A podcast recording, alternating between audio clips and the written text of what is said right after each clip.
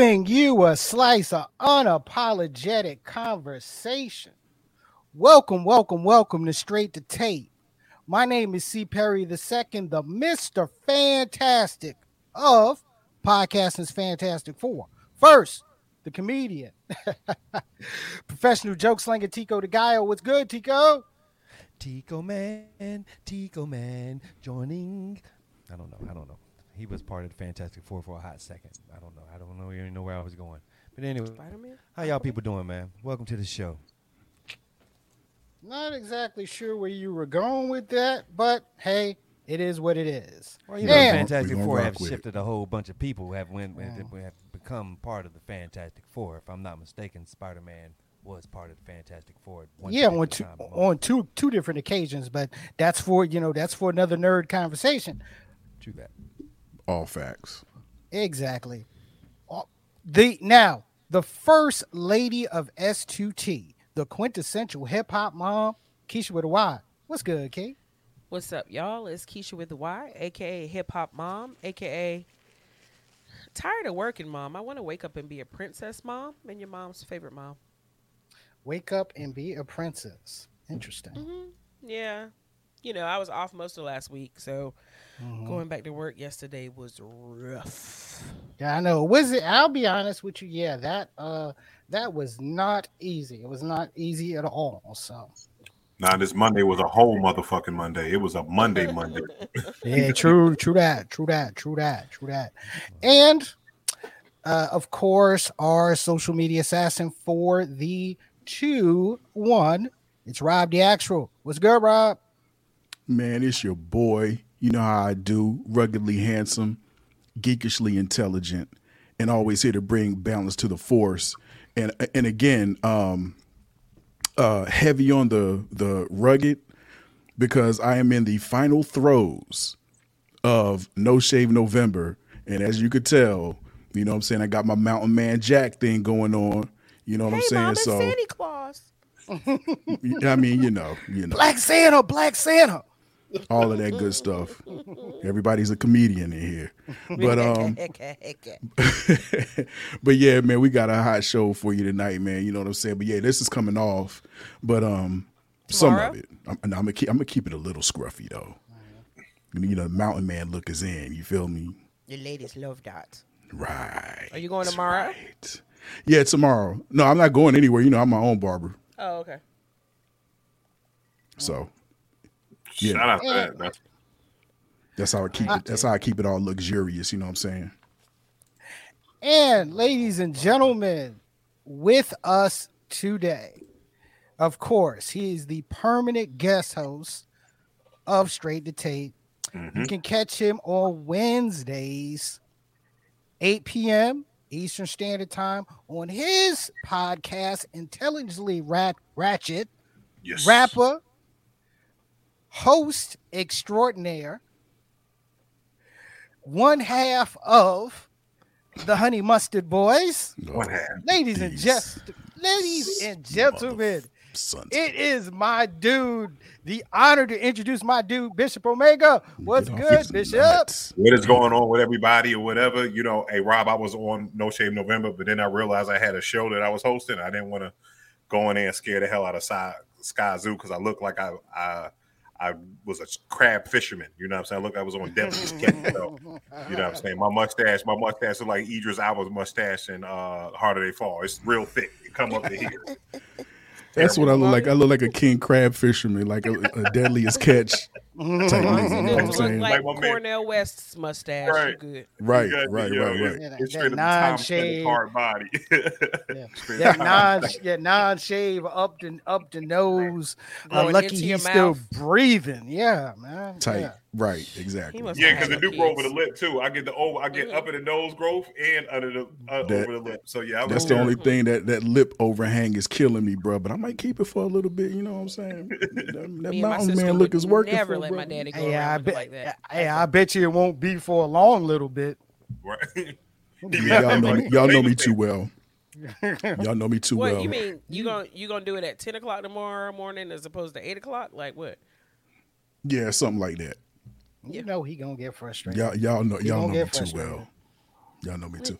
No, I'm My a line. I gotta mama. line this neck up. This neck got to go. Yeah, that's what I'm talking about. See, my neck connected neck to got my to chest go. hair. And Exactly. So it's kind of hard to talk. It's like I'm saying yes all the time, but it's really my chin is connected to my chest hair. So it's like that. There it is. Mm, There it is. And There it is.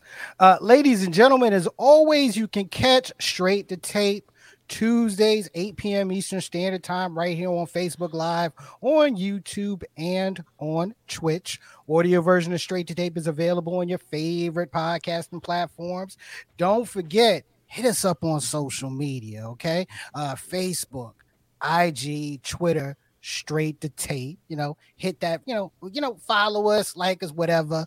Uh, and also make sure you go to our, our YouTube channel, S2T Media, hit the subscribe button, hit that notification icon, you know, for the latest and the greatest. Ladies and gentlemen, we got a special show for you. Okay. Um, we're gonna have a lot of fun today. Did I say fun or fun? I think I said fun. It's the liquor talking already. Anyway, we're Oh gonna my have a lot. He, he hitting up that Elijah Craig already. Pay It's, attention. I'm not drinking the Elijah Craig. Okay, I'm not drinking Elijah Craig, but we're gonna have a lot of. No, What it's not drinking? Richards. Fiber? Okay, no, no, no, no. It's the wood. It's the uh, Woodinville. The uh, Woodinville. Um, yeah, uh, Woodinville bourbon. Okay. I- I- It's it's a it's a craft bourbon. Okay, uh, not an, uh, a bourbon not done in Kentucky. Oh. Yeah, exactly. It's actually done in done in Virginia. But anywho, Can it be called a bourbon if it's not done in Kentucky? Mm, oh, no, not like it's wine. still it, it- it's Yeah, yeah, yeah. still it's still a bourbon. It's still a bourbon. Okay, just because just because Kentucky don't have it on lock for bourbons. Okay, I mean, granted, granted, it's the mecca of bourbons, but it does not mean that your bourbon has to come from Kentucky. It doesn't. Oh, okay. No, it doesn't. It doesn't. It doesn't. That's what But people yeah. who drink bourbon that's not from Kentucky say. anyway uh look ladies and gentlemen special show and special show you know special shows are made for special guests. Okay? Uh and we have some special guests for you today. Let's start first. Mm. 20 years in the music industry. Um songstress you know, e- extraordinaire. Okay, I mean, you heard her with, you know, you heard her with Erykah Badu. Uh, you, you know, you you you remember her from the Foreign Exchange. Uh, her latest solo offering, the ceremony, is available on all of your favorite digital streaming platforms.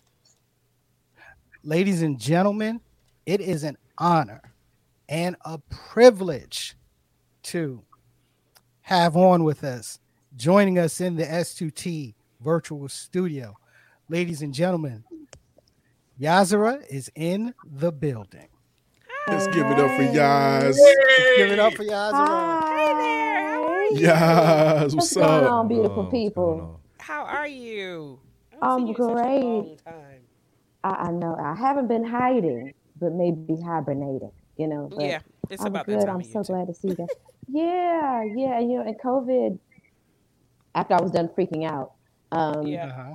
you know, really knocked me for a loop. I, I actually contracted COVID while I was out on the road. Oh, wow. Ghana, Oh, And I wow. didn't know that I had Mhm. COVID until I returned home and realized that what Mhm. I'd experienced was COVID. Um, and so I spent the last year as a long hauler recovering. So now Yeah. I'm finally, you know, I, I'm coming. It's spring for me while it's winter for everybody else. Right, I get it. Right. Get You it. know, yeah. No, but look, it is an honor and a privilege uh to have you here and have you with us on uh on, on straight to tape okay look look look before you know before we even go into uh you know y- your history and and you know and and and what you've done and who you've been with on the road in the studio that is uh your your new offering uh the ceremony okay uh look, tell us, tell us what was the inspiration behind the ceremony because I know there was some distance between your last offering and this offering. So, what what, what was the ins- inspiration behind the ceremony? It's a, it's a great question that you asked. Um, adult puberty, for real. Um, 10 years Wow. ago, I put out The Ballad of Purple St. James. My life was extremely different. I was married. A lot of people didn't know that I was married. I was married for um, seven years. I was with my partner for 12 years. And just at the, as the record started to do this, I got pregnant, but the marriage started to do that. And um, I ended up carrying, you know, having my child at the time, having a beautiful baby boy, and then kind of moving on with my life, and also breaking up with the foreign exchange in the middle of all of that, as my relationship was breaking up, which was which was a wild set of endings and beginnings for me. And um, if anybody, if any of y'all have been divorced, you know that the age you are when you divorce is kind of like the age you were when you got married. So you're starting Yeah. Talk to you're starting all over. You ain't got Yeah. no game. You know how it was outside is different than outside was the Ugh. last time you was outside. Man. True, true. crazy, Um, crazy different. Won't know right, internet the- dating back then. Well, you know, black lady or No, whatever. no, they and you know, just- same. yeah, and the game was just different. It was just different, and, and it's different again, right? And so, you know, I had these ten year a ten year span of like just kind of falling into myself. I hadn't realized that while I was even in that relationship, and even other ones, I've been chipping off these pieces of myself to make other people happy. And a lot of times, you know, people do that. And then also at the same time, I was reclaiming this really amazing, juicy, incredible side of myself that I had been suppressing, you know, for most of my life. Before maybe I even found my husband, I was Mhm. suppressing these things because of messages I was told I was supposed to be. Black women are supposed to do this, we're supposed to do that. And Yeah. also, Yep, yep. you know, I really wanted to make a very specific type of record. And because of my affiliations with Erykah, with the foreign exchange, you know, I wasn't able to do some of the records I really wanted to do because people had an expectation of me to make a what, Mhm. what was coined at the time a neo soul record. Right. Um, like I don't think the ceremony is not a black record. Mhm. Um, because black it's not people, not a black record. yeah, and- you'd and be I- I- I surprised. hear- I hear that same sentiment echoed by a lot of artists that are dubbed neo soul. They like hate that term because Right. they feel Uh-huh. similar to you. Like it's soul music, and it could span anywhere from borderline rock and roll to wherever it wants to go. So you know, the industry just created that that uh that that term to put the like in a box just to have a box to put them in. Well, if we honest, it's racist because they know that we're the Rosetta Stone of awesome, and even now, instead of saying instead of putting black folks in rock categories and alternative music, they've created rock art alt a l t R and B. Yeah. So alt R and B instead of just saying a, a black person made an alternative record. My race should not go before the alternative record I made, but it's still alt R and B, urban alternative. But Yeah. because you know, not many of us like to rattle that cage, and and somehow it's become um, it's not cool to say when things are racist as long as no one's getting shot. Yeah. And so, Yep, and it's real, you know, that's just real shit. And so, as long as no one's getting shot, we don't say when things are racist. We're starting to have these conversations, but in the music industry, where so much is predicated upon a dream and saying the right thing so you can get through the door, many of us mm-hmm. aren't saying, "Hey, I- I made a rock and roll record." You know, I, I- what I'm dealing with is the same thing Tina, no less than what Tina Turner experienced. Right. You know, mm-hmm. she's a soulful singer who was influenced by rock and roll. And Right. growing up for me, my influences were Tina Turner, Prince, Madonna, Diana Ross, the uh, Aretha Franklin, all these people who made these crossover into Mhm. pop and into rock and roll. And and the, the irony is they they were able to make that cross better then than they are now Yeah. uh, than they would have been able to do now. But I decided I really wanted to make this record, and I took the 10 years to do it uh, while I worked with other people to validate this space I wanted to go into. Um, Mhm. Like Lenny Kravitz, who I was with for four years, who was very encouraging, and you know, there are even members of Prince's out of the Prince's band who are on this album, um, who was one of my idols, and you know, I was going through these very extreme things. I, I started a brand new relationship. I started to discover myself as a woman. Um, even now, I'm discovering a whole other phase in myself because you know we evolve from age to age. I'm, I'm in my mature 40s now, Yeah. And All so, right. you know, Mhm. that's a whole Mhm. other, you know, Yep. greater spaces, you know, Mhm. greater, great, you know, greater Absolutely. heights. When that And light this- bulb comes on, and you talked earlier about kind of extracting your happiness from someone else's and realizing Mhm. that your happiness is your happiness, Definitely. women become unstoppable when you realize that. And it takes some women, a- it took me a long time, but Yeah. it takes some women a while to realize that, like, you be your own for me, happy. it and that's everybody, yeah. I think. But women, women wrap their happiness in their partner so much more that I see than men do.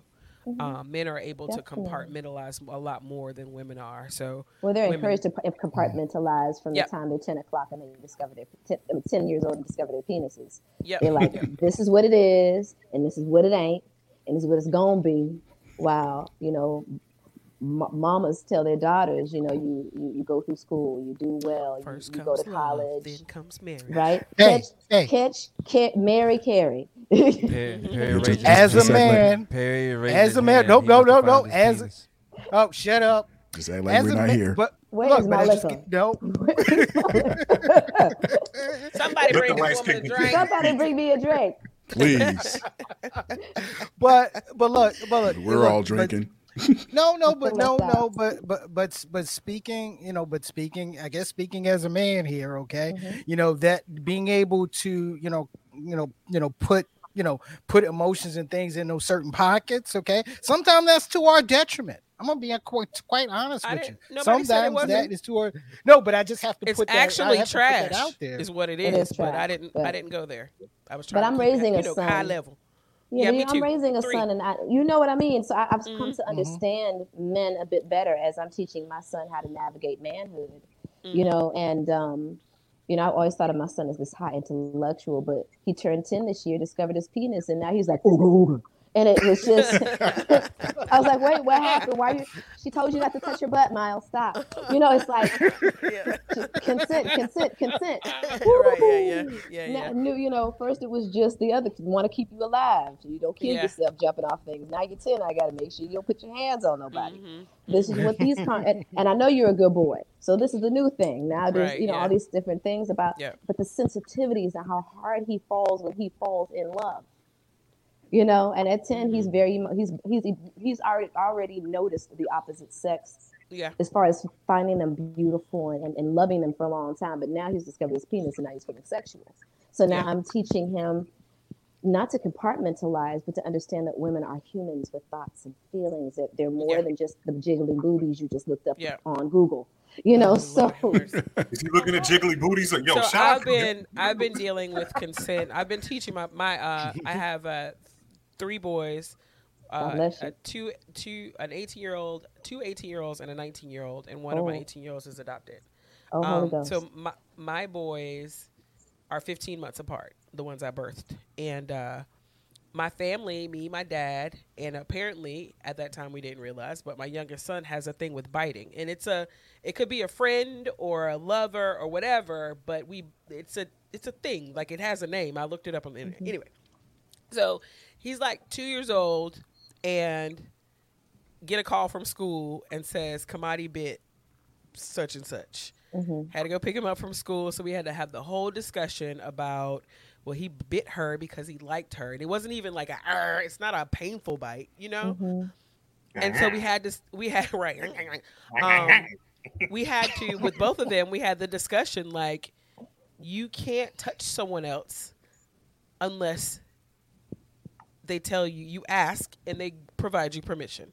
So got all that straight. So every now and then he doesn't do it anymore but every now and then he would come Let up and know. say like or we'd be sitting we'd be sitting he'd be like mommy can i bite you? And i'm like sure. And i pulled up my arm and he bites me.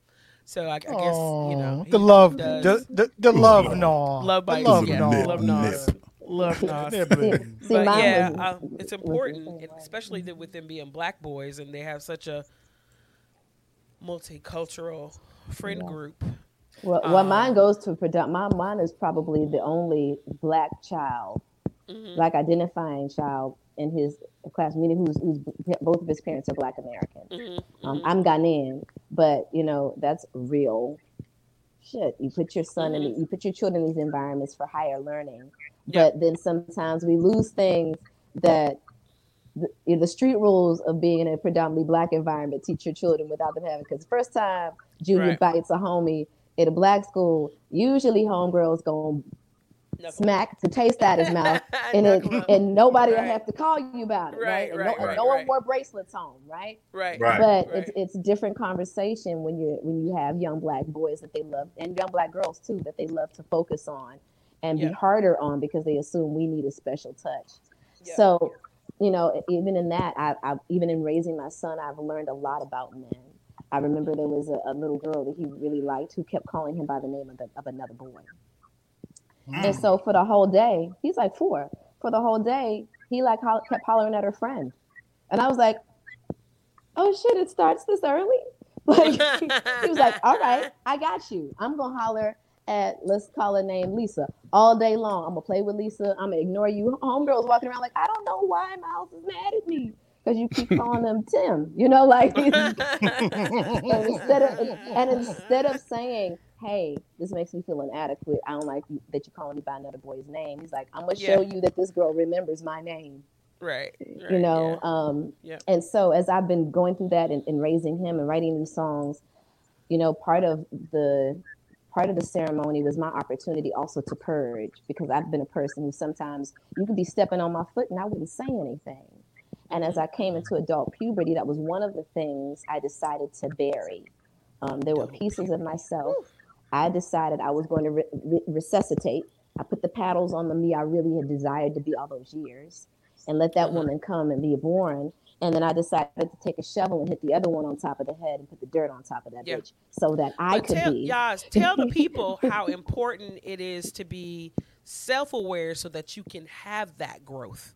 Like everybody needs that growth. And I always say on here that the people that say, oh, that's just how I am, you're going to be in the same place all your life. You have to recognize all of those different yous Mhm. and either bring up the ones to vibrate as high as you want to vibrate or put them niggas key. in the ground. So, so like self awareness is so important. It's painful at times because you don't want to look at yourself as damaged or, you know, unworthy in some aspects or whatever that awareness that you gain from yourself may be. That shit's painful, but you can't fix it until you realize exactly what it is. Well, you know, I think for me as well, and, and you can tell me if you feel this way. I, I know that sometimes the very act of choosing oneself, um, self actualizing for Black women can be hard because we're told to sacrifice for the whole. We are one with Mhm. the all, right? Yeah. I'm one with the all, so what I want can wait. I'm one with the all, so my development can wait. I'm one with the all, so uh, you know, I, I've discovered that maybe I'm not the woman who needs to live with my partner. Like I could be married to somebody who might have their own domicile. I didn't Yeah. Believed in that years ago, but I could Mhm. possibly believe in that now. You know, Yeah, um, yeah, I remember my ex husband was like, "Can we have separate bedrooms?" And I was like, "What? Does that mean you're not?" Love? Now I'm like, "I thank you, I completely get it, right? Mhm. thank That you comes with so fucking that much." comes with age, maturity, and growth as well. Um, but Exactly. yeah, we we're we're we're always putting ourselves on the back burner for Mm-hmm. raising kids or making sure that our spouse or our partner is okay, or even Mm-hmm. because our we're career, scared. Right? or, or even because our we're career, so that we can Mhm. continue to contribute. Yep. Yeah, and or because we're yes, afraid. exactly, because we're you scared. know and fear is a big thing and so there's a song on the record called beautiful ashes and it was one of the first songs i wrote for the record Run- running was the first and then beautiful ashes and um, i wrote it with a, a producer named raymond angry and when he started playing the chorus because we wrote a lot of songs from scratch i started feeling ill and it was because it was very early on um, my son was maybe about two years old at the time maybe about a year and a half and I started feeling sick because there were all these repressed feelings I hadn't let out. And so, Beautiful Ashes at first was my middle finger. You know, because when you hear it, it says, I made this call because I think I owe a debt of thanks to you, all the changes that I've been through. And so I went on to talk about how my, I was better, stronger, screw you in various forms on this song. So, and I wrote that song in 2013. Um, From 2013 to the moment it was finally released, I rewrote it four times because I Oh, kept wow. evolving. I Mhm. kept evolving from like feeling like, why am I talking about the last stick I got beat with, opposed to talking about the lessons I've learned? I don't want to encourage people to stay in the toxic space where they feel like they got victimized if they're still alive to talk about it. And so the ceremony in essence is me as, as a whole. If we're gonna talk about a total album, me saying, all right, something happened. It was really tough. There were moments where I didn't think I wanted to live. And the only sustaining factor that kept me present was this child that I gave birth to. And I thank God for that distraction that brought me towards finding that I needed to be happy outside that entity of even being a mother. Mhm. Find this Mhm. woman inside of you. Talk about the toxic relationships you've been in that felt like drugs. You were so freaking addicted to them. But then talk about also how you realize that even some of the friendships you were in weren't building you and had to go so that you could become your best self. You know, that's why the song Heights, you know, the, the view from the top is a very long drop, but I'm okay with type, you know, with heights. Mhm. You know, future Yeah. so bright, so gold, shitting all over my foes. You know, your foes are not always, you know, your foes are not always the people who you're touching. Because sometimes the foe is you. And, and all that stuff you Yeah. refuse to let go of that is toxic that has to do with you. The narrative that says that you can't move forward, the narrative that says that you'll never win. Even today, sometimes I got to write down all the stuff I'm afraid of so I can write so I can write it down and when I see it, be able to identify it so I can take my emotional shotgun and be like, ah, not you, not you, Yeah. not you today. So that I can go the over here. emotional Work. Mossberg. Yeah, Yeah, bro. it Like is start off. It is real work. you know, to Right, right, right. between the eyes. So I can look over here at the other stuff that's glowing. I made it through this, so I could go over here and do this. And if this, and if I keep letting these lies over here about who I thought I was keep blasting in my ear, then I can't go over here and do all this other dope shit that I was born to do. And so the ceremony is this walk through your through your path towards your highest and best self. Well, let me let me ask you something, y'all. Um, look here. So hearing you talk this, um, creatures. Yeah. Mm. Hey yo, we better wear the trendsetters all Exactly. about them four letters. Yes. Exactly. um, Oh, does that thank you. come from the point of uh, going through the muck of of, of, of uh, seeing people? Because I've come to that conclusion myself. You know what I'm saying? Like I, you know what I'm saying? I turned 50. Thank you very much. I'm Congratulations. Thank you so much. I, I'm Sean I see Fine. you, sir. I see you. hey, hey, Look. to be seen. Um, so, but knowing that, um, you know, you go through this divorce or you go through whatever, the, you- you're changing and you're going Okay, through these things and you're and you're seeing things, and I'm I'm listening to creatures and and when I listen to it, when I hear it, I think of the youth. I think of youth. I think of you know what I'm mm-hmm. saying. Mm-hmm. You wilding out. You out here. Oh. You in the middle. You out here in the night. You wilding out. Your best times is when you think that you having fun. You know what I'm saying? You like a vampire, werewolf. You know what I'm saying? You vampire in and out. You you you sleeping all day, but you coming out to party all night, right? So, is, does that come from a? Uh, uh, where does that come from? Does that come from that journey of just trying to find yourself going out? Because you know, when I got divorced, I went through that whole, you know what I'm saying? I'm about to fuck everything stage. I had And, a plan uh, to take it out on beat backs, but I didn't down. do it. You know what I'm saying? so, She's like, I had a plan.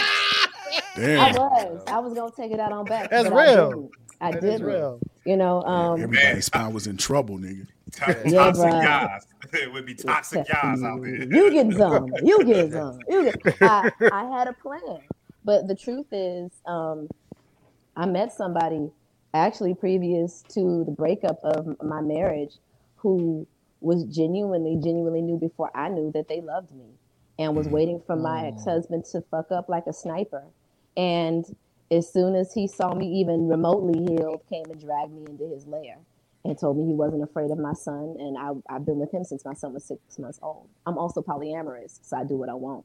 So it's, um, Girl, send me your phone number. I need to talk to you about that. yeah, come on, holler at me. Um, uh, I think. Oh shit! Oh hell. So, we are not I was mature also- enough for that. I was a serial monogamous previous to this relationship that I'm in. Now, the irony is, I don't really open my gate very often, you know, um, but I'm glad that it's there. Should I decide to open up my own door to have the sovereignty to do what I desire, is fine. I was a serial monogamous since I was since I kissed my first boyfriend in the church basement at the age of ten, and dated him until I was twenty one. And there it is. So Glory. You know, serial monogamist. I'm not saying that that is for everybody. I'm not saying it will always be for me forever. And there are moments where I'm like, eh, no, not right now. And, and so is my partner. Um, but what I will say is this I know there are a lot of people out there who are lying to each other all the time about Daily. what it is they want, what it is they desire, about expectation and desire. And they're living double lives, they're making horrible decisions, and they're hurting lots of people. I don't have to be that person Yep. at all Absolutely. and and for me that's been that's been good i have a great relationship with my ex-husband we don't hate each other we speak well i love his his wife i think she is an incredible human being in addition to my family all because i am a free sovereign black ass woman Mm-hmm. That's what's up.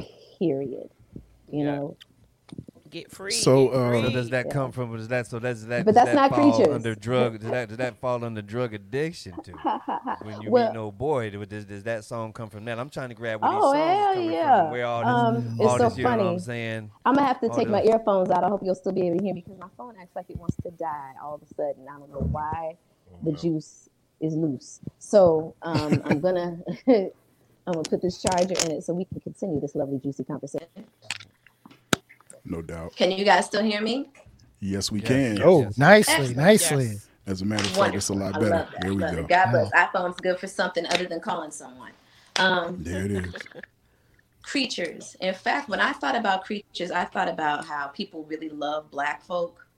Um, they love all the hot stuff that we can provide. They love a taste of our culture, but they don't love our struggles.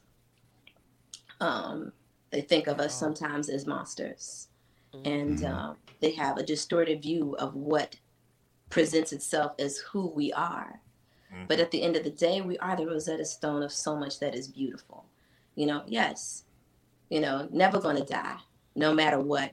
We're going to live forever. Come and take a bite of this. Let me let you live forever. That's that's really what I mean because Right. we are we are probably one of the most immortal cultural groups on this earth. Mhm. Every group th- of culture and race that's on this earth has sprung literally from our DNA.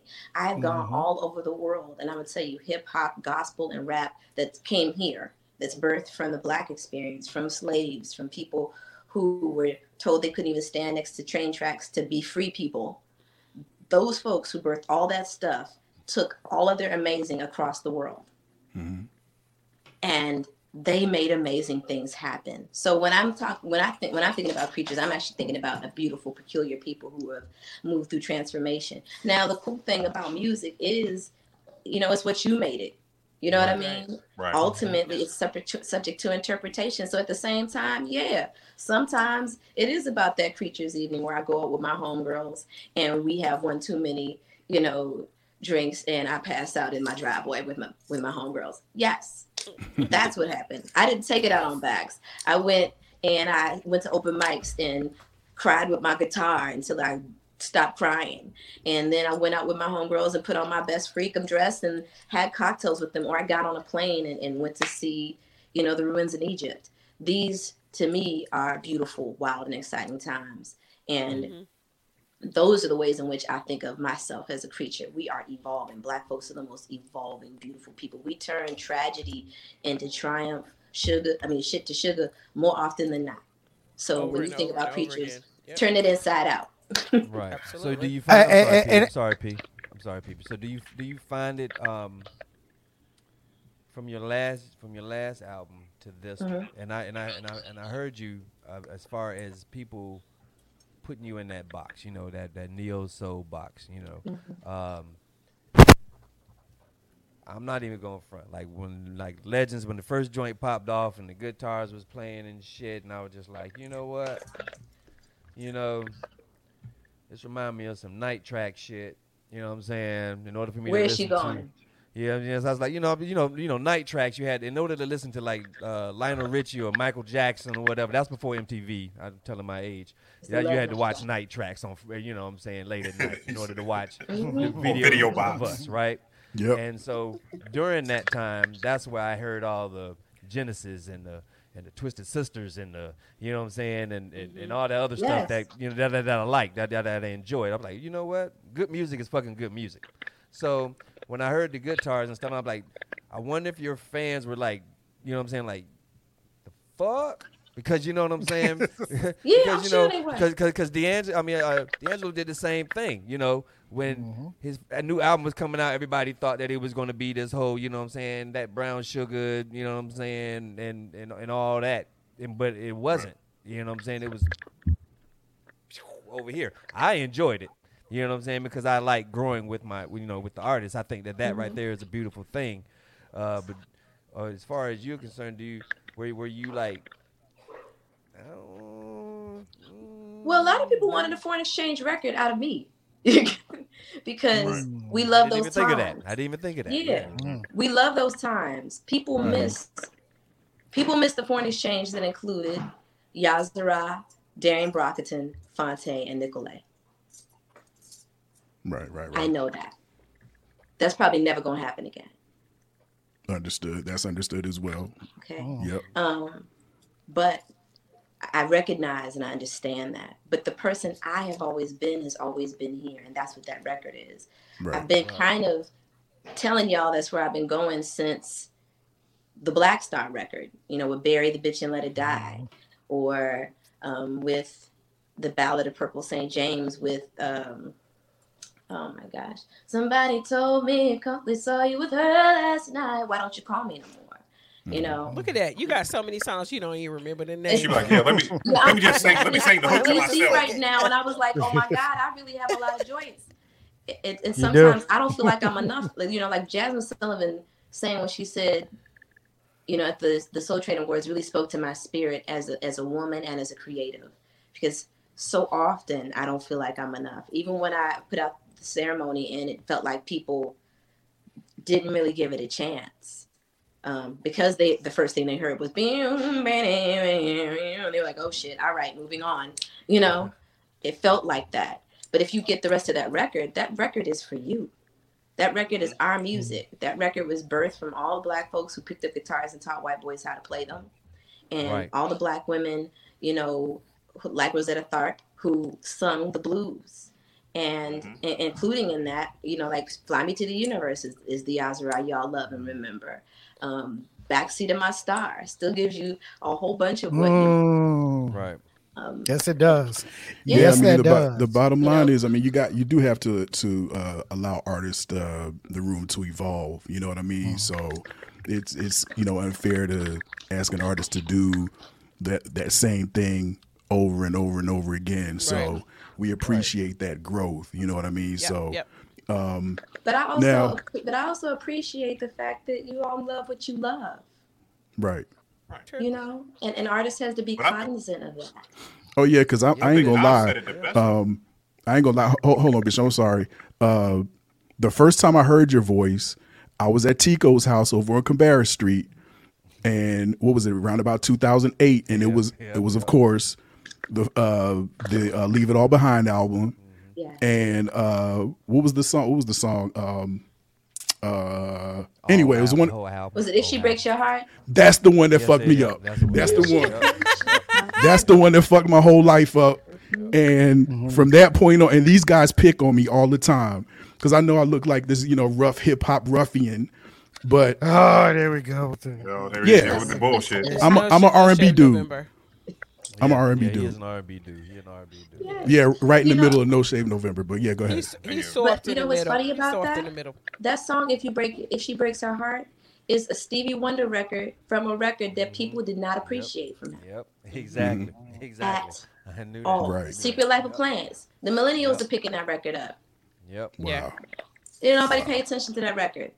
But it, but isn't that the case though? But isn't that Mhm. the case though? When somebody goes back and and and goes and listen to uh, a record and you hear something, I mean, you you know, you got your top forty joints or your top joints that pop through. But let's, let's just be honest. It's, it's the, it's the B sides. It's, the- it's, it's those cuts that, that that really you know touch your heartstring. That, that really get you get you going. Like, why? God damn.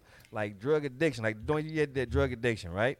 Like the one you Oh, got. like, I was drugs. Like, yeah, like, like Yeah, drugs. I was sitting bruh. there, I'm just listening to that shit. I was like, yo, this shit right here is fucking crazy as shit. That you know what drugs I mean? is Because hard, drugs is a hard record because it's Yeah. it's I'm being very very vulnerable about the fact that I was in a relationship in in and have been in relationships where the I the pain that I was dealing with with the partner was was I was willing to brave it to stay connected Mhm. right. Because what I experienced outside of the pain was so much more pleasurable. And I'm not talking about sex. Sometimes we are so connected by more things that even though we may not, we may be someplace that may not necessarily be jiving with the new evolved us, it's what we know. It's what we The become addicted to because right. we are we are addicted to what we know opposed to change because mm-hmm. change hurts. Right. Change the hurts for the person. Change so the hurts for you. Right. So Absolutely. the addiction basically isn't the pain of having the addiction. It's basically the fucking withdrawals, right? Mhm. so that's that's that's basically what it is, right? So I mean, you can love somebody, and like you just said, it's it's the things that you miss about it that gives you those withdrawals that fake you. They got you out here shaking like damn. What's the name from damn Little House on the Prairie when he was smoking that opium? You know, Brother, catching or- that fucking damn shit. Or Mookie. This just keeps. Yeah, calling me Mookie, yeah, just keeps exactly. calling. You know, You know, like Exactly, you know. So it's the withdrawals, right? So you I, I I call the nigga a heat-seeking missile looking for a loving fool. You know, like there it is. You know. So, but I also um, say, you know, why don't you release me? Let me go. If you don't love me, tell me so. Because I'm never going to leave on my own. That's Like- right. That's right. That's a vulnerable thing for a human being to express. Mhm. You gonna have to put me out. Ironically, when I wrote that song, Right. I was going through a dark period with my partner. It, it was actually a really awesome time because I don't think he had taken seriously that he was damaging this person that he loved until I wrote it in a song that said, Nigga, you are choking me to death. Yeah. So This is not y'all, so you, uh, so in, in Perry's uh, wonderful introduction, um, he neglected to uh, include the fact, but for those of you that don't know, you study music at the North Carolina Central University. I no, did. Eagle Pride, baby. Eagle That's pride. right. That's right. Eagle Pride in the building. So um, before we get out of here, you know, and um, bring our next guest on, just tell us a, about uh, how that experience shaped you musically, being uh, a student of North Carolina Central University and studying music there. I'm so lucky. I have so much gratitude because, you know, I got accepted to Juilliard, Berklee, um, Carnegie Mellon, Howard University. But I was in a band with about seven dudes who went to Duke Ellington with me, and we all got full scholarships to Central. Wow. And Alan Mm. Wiggins, um, Nancy Rowland, God rest her soul, Miss Rowland, um, that's right. Yes, Mhm. Miss Rowland made it possible for me to go to college. I was an average student. I thought myself average. At Central, I eventually made the dean's list. Now, that first freshman year, we won't talk about the freshman year. But It's just, tra- it's everybody's just a testimony. transitional year. Yeah, it's just a transitional year. It's fine. I fell in love with the first boy I met in campus and smoked a whole lot of weed. It's just what it was. But you know what it what Yep. it did. The nurturing environment of a black college gave me hope because those teachers saw in me something special. Lynn Bridges, who's no longer with us, was my voice teacher, who said to me after seeing me bust my ass my sophomore and junior year, "Hey, look, sometimes people's wingspan are a bit too broad." For where they are at the moment. This institution will be here, but Erykah Badu might not go. Mhm. Mhm. hmm There it is. Someplace else that might not have happened. They may have just continued to haze the crap out of me for choosing to go to the Grammys over showing up for a counterpoint test. And I would have continued to pay for that and, you know, get the sleepless nights and, and make the dance list, but I would have ended up quitting music. yeah, Wow. yeah, yeah. Wow. And, you know, I met Darien Brockington at the financial aid line my first day of school at Central. He was my Shout choir brother. Brock. He's still one of my best friends to this day. He is my family. Um, Phonte Coleman, Pat Douthit, and Pooh Bear Jones, and we were all, including D, were all in music industry class together with Chip Shearing and um, Dr. Brenda Hamden, who changed our lives. My first record, Hear Me, was a class project. Mm, Wow. Mm. Wow. And I was on tour with Erykah at the time. And it was the groundswell of Durhamite Love. Mhm. People who bought that record and took it everywhere with them that got me in Essence magazine, that got me in Honey, that got me in Ebony, that Wow. that allowed me to take what I was creating with Erykah and then take my energy all over the world. And You know, I'm sorry. Go ahead. no, if I'd gone anywhere else, I don't think that that would have happened. Right, right. Yeah. Tico and I, we have a, a, a story, and, and, and P, I'm gonna let you take it away. But um, Mhm. we were uh, at, I think Tico was Lincoln Theater, right?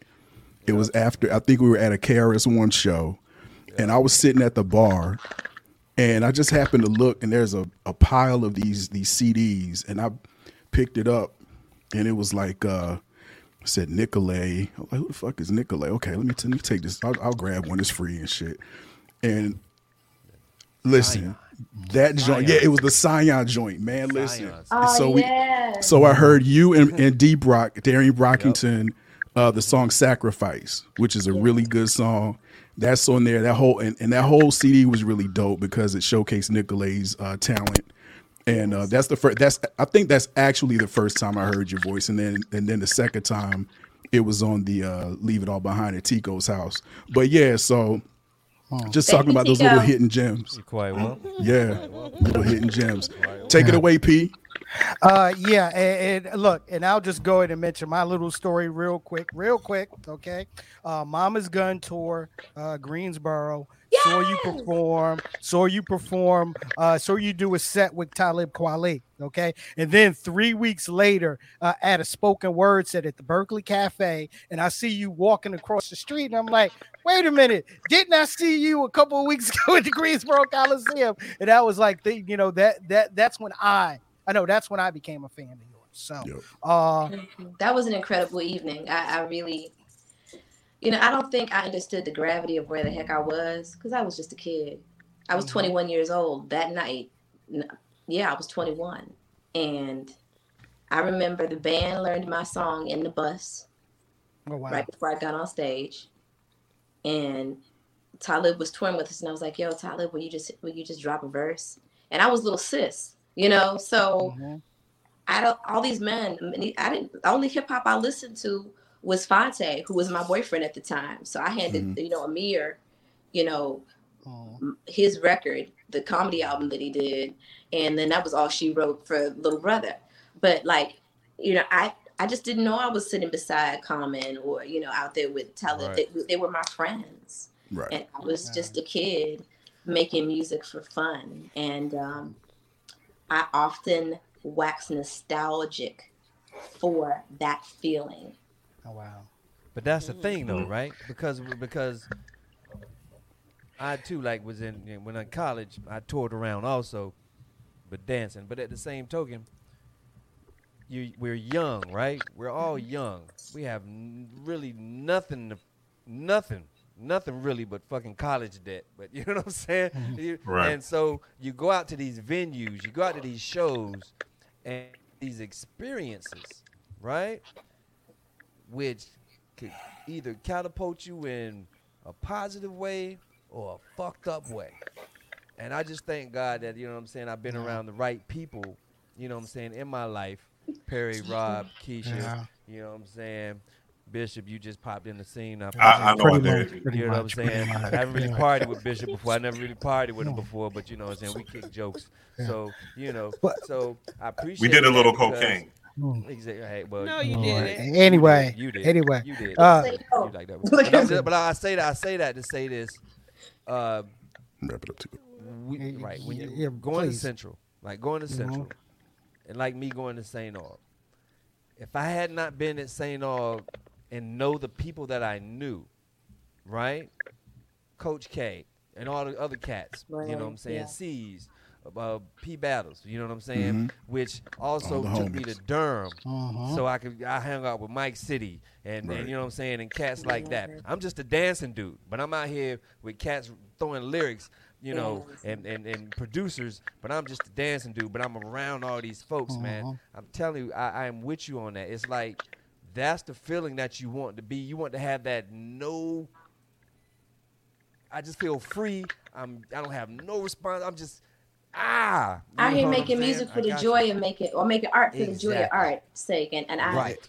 I the the ceremony was my opportunity to make music for art's sake it had been so long you know and um i'm glad that you all took a moment to listen to it and to experience it with me and you know over the year you know the ceremony was the catalyst for me dreaming big in all affairs of my life because i got grammy award winning producers and players to be on this record and not charge me a dime and hold Mm. on to the records some of them for as long as 10 years some for them you know shorter but to believe in me in times when i did not believe in myself and now you know i'm about to star in my first trilogy in three films as an actress in my first role and as a producer along with Hill Harper and you know Rhonda Ross. And it, you know, whenever you take an opportunity to allow yourself to be stretched, which the last ten years have done for me, and it stretched me, but it didn't break me.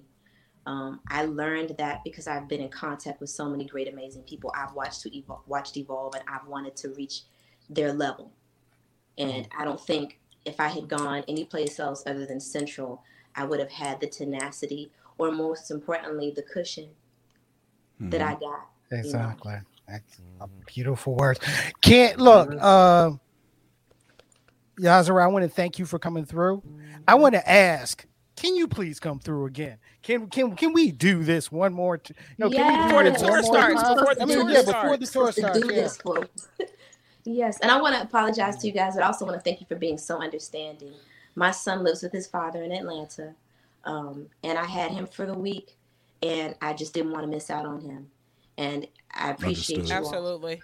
For understanding Absolutely. that. So often You know, in this industry, you will miss out on your family, your children, everything. And I said, I got an interview to do. And he looked up at me and he said, Mom, just can I have you today? Mhm.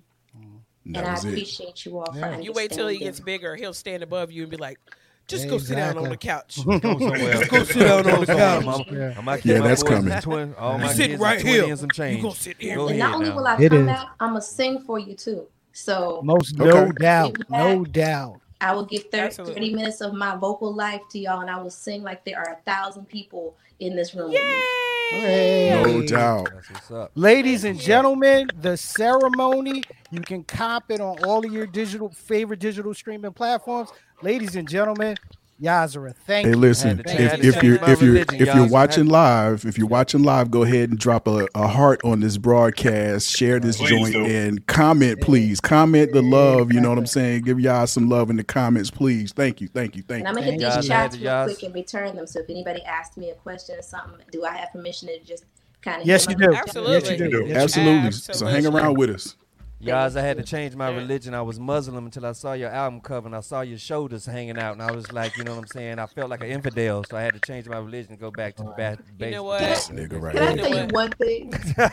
so I just went to Egypt for the first time two weeks ago to pre- to prepare for this film I'm doing, and you know, for the first couple of days, I was three fourths man, but it was hot.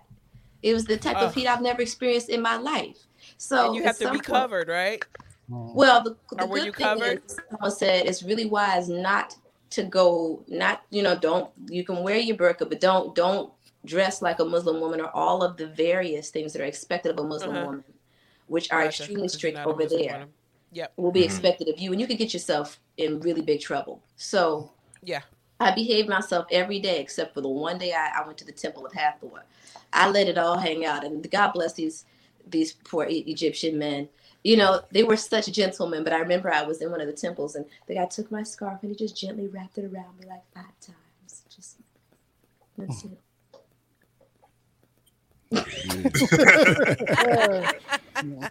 He said, Peace. "Beautiful." Yeah. Ladies and gentlemen, she will be back. Trust me on that. Ladies and gentlemen, round of applause for Yahzarah. Thank you. Thank, you for coming through the you. screen Thank you so much. All right. Now, ladies and gentlemen, that was great. That was absolutely great. That was absolutely Classic. great. Oh my Instant goodness. classic. Tonight we going long. Yeah. Now, now, we said we had a special night for you, so we got another guest in the house for you. Okay, um, and well, this is actually a return. Dos. Yeah, this is actually his second appearance on Straight to Tape. Uh, was Well, proud when I got- appearances right. The before it was just an audio interview, right? It was an audio Right. interview. It was an excellent Yeah, yeah. audio It interview was when before he, we you know, was doing videos. Exactly, exactly. But now he's actually here to join us live. Okay. Um his latest release, All the Brilliant That's Things. a white baby. That's a white kid. Who that? Latest release, All the Brilliant Things. Shut up, Tico. All right. That's a white Is available is available on all of your um in all your favorite uh digital streaming platforms. If you are in the Raleigh Durham area, he will be performing at the Pour House, headlining at the Pour House uh this Friday on the third. Uh it's a lineup that includes uh Sadat X, that includes friend of the show Shane Gang, friend of the show uh OC, you know uh OC from NC and hmm, and it's actually being hosted by Who? Bishop Omega. The most important motherfucker in the whole joint. Because if the host don't do good, then the show don't run, baby. Very true. However, however, every show needs to have a great headliner. Ladies and gentlemen, uh, welcome back to Straight to Tape. S K Y Z O O. Skyzoo is in the building. What is good, Skyzoo? Peace, peace. What's going Hey on? there. What's up, homie? What's up? What's going on, All Playboy? right. What's up? Peace, peace. What's up, everybody? Thanks Yo, for ha- coming. Thanks for waiting. We went. Oh, absolutely. It's all we love. were It's deep all and love. Juicy appreciate with y'all having. Yazra. I didn't hear the last part. I'm sorry. I said we were deep and juicy with Yazra. So Oh no, it's all love. You know, for she's, waiting. she's uh she's extended fam. You know, from the whole the connection. You know that I have with everybody down there. So salute to her, 100 percent for sure. Now, of course, yeah. Now, of course, of course, you have a, you know, of course, you have a major connection, you know, in the, you know, in the area, you know, uh, you know, you know, you know, back in the day, working with Ninth. I remember the story, you know, I remember the story you telling me about another friend of the sh- uh, the show, uh, DJ Finn, Finney and Saint Omer, Sean Don, the man with a thousand names and titles and hats. Uh, Yeah. you know, you know, hook, you know, hooking, you know, hooking you up, you know, hooking you up with, uh, you know, with Ninth. Uh, Right. So you've had a long, you've had a long, long and illustrious career. Now, this new album, All the Brilliant Things. Um, one thing about you, all right. Now, especially the last three albums, okay. We look at Retropolitan, which was uh, ode, uh, ode, you know, ode to the city, ode to New York, your love for New York, all right. Milestones, which was a, you know, which was a, you know, the story, you know, an ode to the Black Father. All the brilliant things, all right. Uh, touch on you know you know touch on the overlying and overarching uh story about that album because you know one thing that Tico noticed when he looked at the album cover was like, "Hey, wait a minute, is that a little white kid?" So, I, I don't know how. I don't know how. From the back of his hat and his jacket. That's actually my son, by the way. Oh Who's wow, not so wow, old. yeah. See, Tico. See, See? see. Look, look, look, look here, man. Look here, man. Always start. Always starting some shit. Look, look here, man. Um, nah, the cover, the cover is, is my is, is my son and I, and um, it's on the corner of Fulton and Franklin, which is a corner in Bed Stuy, uh, in the Right, neighborhood. where that is. You know, I where I, I mean, you may or may not know, you know, the neighborhood, but you know where I'm from and all That's that. That's why I was like, why don't white kids is there? Why that white kid there?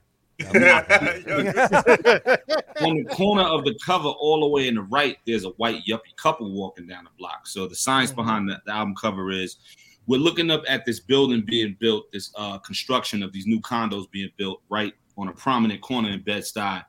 And I'm holding my son's hand. He's three, and I'm holding my son's hand, and I'm showing him like, you see what they doing here? You see what's happening to our home, to our neighborhood, to our town, our city. That's the significance behind the the Yeah. artwork. And um, Lord, Tico, yeah, that, that's my called son. So it's not a little white baby. It's a three year old black boy named Miles. I'm a comedian, damn it. I'm a comedian, damn it. You see? Nah, you made Wanna see what we have to Comedian, go damn through, it. Sky? He's light You skinned, what we have damn it. You know how it goes Now, down. now in you're a this show. comedian. You know how it goes down in this show. Light skinned, you just know I remember um so my ex husband is from Trinidad in the D- in DC, and uh, we lived there for three years. But we lived, you know, west of the city, and we used to catch a train into the city and just kind of go around to places. But like we would either catch a train and walk through, or catch a train and drive through his old In neighborhoods. hmm Okay. and it's not the same. Like this Right. was ten years ago. right. Um, you know, people walking their dogs with their, you know, reusable water bottles, Right. Um, it just he was like, this is not, and it really, it, it's comical now, but not really. But just his reaction was like so dis because this is not my home anymore. exactly. Exactly. right. So so talk to us a little bit about like your feelings around uh, and what you used in this album to talk about uh gentrification. Well, the beautiful thing about it is that you being from DC, you were able to relate to it in that regard, and you not being from New York, you know, you you and your family being from DC. Um, the album, just going back to the theme of it, you know, we talked about the cover art, and that kind of you know goes into it as well, of course. But the album is about gentrification and cultural appropriation. The album's about our neighborhoods, where we're from, what we've built within those neighborhoods, those communities, and what we've built culturally, right? Like as far as what we contribute to the world as black folk, as people of color, music, fashion, food, lingo, the way people move, the way commerce moves, all of these different things that we've created and that we've built and that we stand on that are now being taken away from us. So the album is to break those things down, show appreciation for what we've built, remind these folks that don't look like us that they need to appreciate and respect our contributions and what we've done, and also where we're from and what we've built, the things that we've had to endure in certain communities in the, in the city, and in turn, letting them know this is ours and starting a conversation. It's for folks like us to sit back and have a conversation and say, you know what? I never thought about all that. I never realized, I didn't realize it was hitting my community so hard. I know people who live in the neighborhood where I'm from, you know, who grew up with me and all that, and they may not even realize what's happening. They re-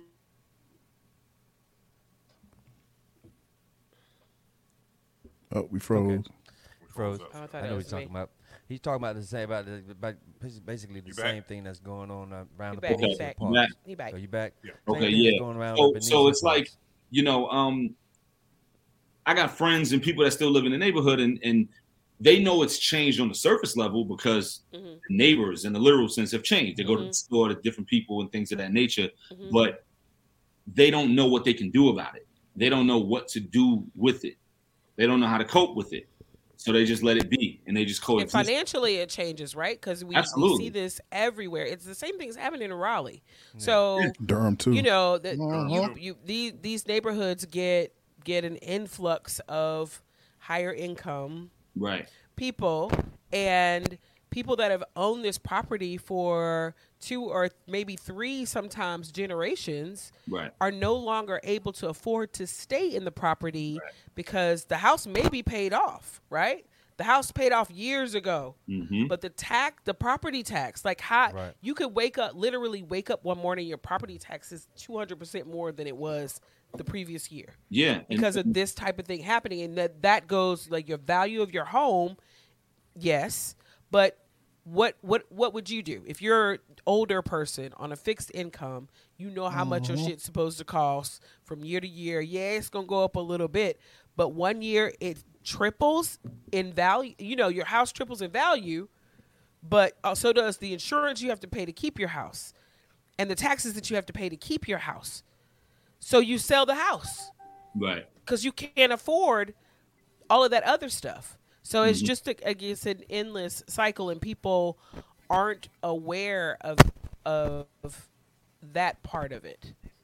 Right, Right, absolutely. right. And then also too, you can even look at from the standpoint of like you said, people may, you know, own their home, own their residence, and whatever it may be, but the cost of living in the actual city, in the actual neighborhood that you live in, has changed because Mm-hmm. of who they're bringing to the neighborhood and what they're trying to make it become. So they're saying, okay, we can't drive you out in the sense of raising your rent because you own this place, but you know what we could do? We can make everything around here harder to cope, harder to cope Correct. with harder to deal with because you're not gonna be able to afford anything over here. The supermarket is Correct. gone. It's a Whole Foods now. You know, all these different things are gone. The businesses within the community, the mom and pops that supported the community are all gone. So the album's about gentrification and cultural appropriation in the sense of how the two go hand in hand. You know, how you have people who jump into our culture, hip hop specifically, who jump into our culture and try to tell us how to be who we are, how to be what we are, what's real within our culture and within our people and what isn't. When they're not from it, they had no contribution to it. They don't understand it on certain levels. And how could they when they're not from it? But now here they are telling you how to go about it and what's wrong and right about it and what's real within it and getting paid to do so and getting paid to Right. dictate who makes it and who doesn't and getting paid to dictate who is on this side of the fence and on that side of and I just was tired of it. You know, a lot of people a lot of people was asking me, you know, what, what made you want to make the album this way and this concept? But say, you know, as deep as I could get into it, it's a very simple one liner. I was fucking fed up. You know what I mean? Like Right. I'm tired of it. and and it, it just the bottom line it is the and we talk about uh, this on this show often and oftentimes we talk about the valuation of property value based on black owners and white owners and that's just basically what it is right right. white ownership is valued exponentially more than black ownership. And that's mm-hmm. how this gentrification continues to happen. Yeah. we don't get the same we are not placed in the same value as a white like all things being the same. Right. couple they make $400000 a year together. They have these assets and the white people have the same assets. We don't get the same value so Right. Can I, but, but, Yeah, Keith, it's, sorry. but, uh, but, it's, but it's also the same fact that can I play devil's advocate that we as black folks have to start doing better, right? Now, they can't get this land for cheap if we won't fucking shit up, not taking care of grandma's house like we supposed to take care of grandma's house. now, I've, I've, now, not, not, not, it, and it doesn't take, it doesn't take a lot to take care of grandma's house. It, this is what I'm saying. This is what I'm saying, Bishop. Now, I've been, I, I stayed in the pro, and I've been in people's houses, and I've been in people's houses that were immaculate, and they, and in, and in, and in the front of their stoop, they had flowers, they had beds, everything looked good. Even in they house, even when they got their houses, they took care of themselves, right? Mm-hmm. It's when, it's when the other generation comes in that doesn't give a real shit. They living free. I'm just playing devil's advocate here. They living free. They throwing trash in front of the yards. They not they not they not taking care of grandma's house like they supposed to, or taking care of house like they supposed to. Shit's run down. That's how people come up under here and sweep shit up and and, and do shit, right? As a Well- people, as that's but not as a- really how property but- value but I'm- works though But I'm, I'm Yeah, like actual but- but- but property. I, mean, I, I understand what you, property I understand value what you're saying. I understand what you're saying, but in order for them to swoop down, it has to Nope. look like this, like, like this, like this shit. is No, it doesn't. Damn, That's not how because they're gonna knock grandma's house down anyway. They just want the land, Tico. Like look at all Exactly. the shit that's, that's- going but that's on. what I'm saying. Just It- it- think you about what's to- going on down New Bern Avenue. They don't care about the houses. There are I had friends whose grandmothers and great grandmothers lived in those houses between my house down New Bern Avenue. Them houses aren't there anymore. They want the land.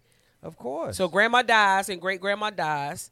The, the the kids and the grandkids sell the house, and then the developers knock them down and put those row houses there. They don't want to keep them houses. So it's not That's even a that's what I'm house. It's not the upkeep of the house. It's not the trash on New but Bern Avenue because But that that's trash is still selling, there. though. They're 'Cause not selling gonna that. They do- want the land. Yeah, they- they they- don't I care know they about want the the land. I house. know houses, they want the land. I know how, they nice want the the houses land. are not. Like you said, they're gonna tear that down and they're Right. gonna build condos and they're gonna build on that. And then for me, me being from New York, we don't own nothing in New York, so it's a whole Right. different conversation. Mhm. Right, we don't yeah. know what it's like to have grandma own a house and pass it down. My grandma, rest in peace, her house she owned in South Carolina. You know what I mean? But in New Right. York, we don't own nothing in New York. You know what I'm saying? Like, you know, right, right. have to own That's, that's in New York. crazy. You So- I've never so- had anybody say that before. Right. We don't own sense. nothing. In, we own like the thing about New York, and it's funny, and this this kind of goes off topic, but it doesn't. Like I live in Atlanta now, right? Like it took me moving to Atlanta to buy a house. I own my house. Mm-hmm. I own a couple cars, yard, da da da da da, grill on the deck, whatever, whatever. All the beautiful things that you know, we push for. Grill on the deck. Go ahead, go ahead, go ahead. be, and in, flex. I'll be in Atlanta next month. I'm stuff, stuff that y'all probably grew up with.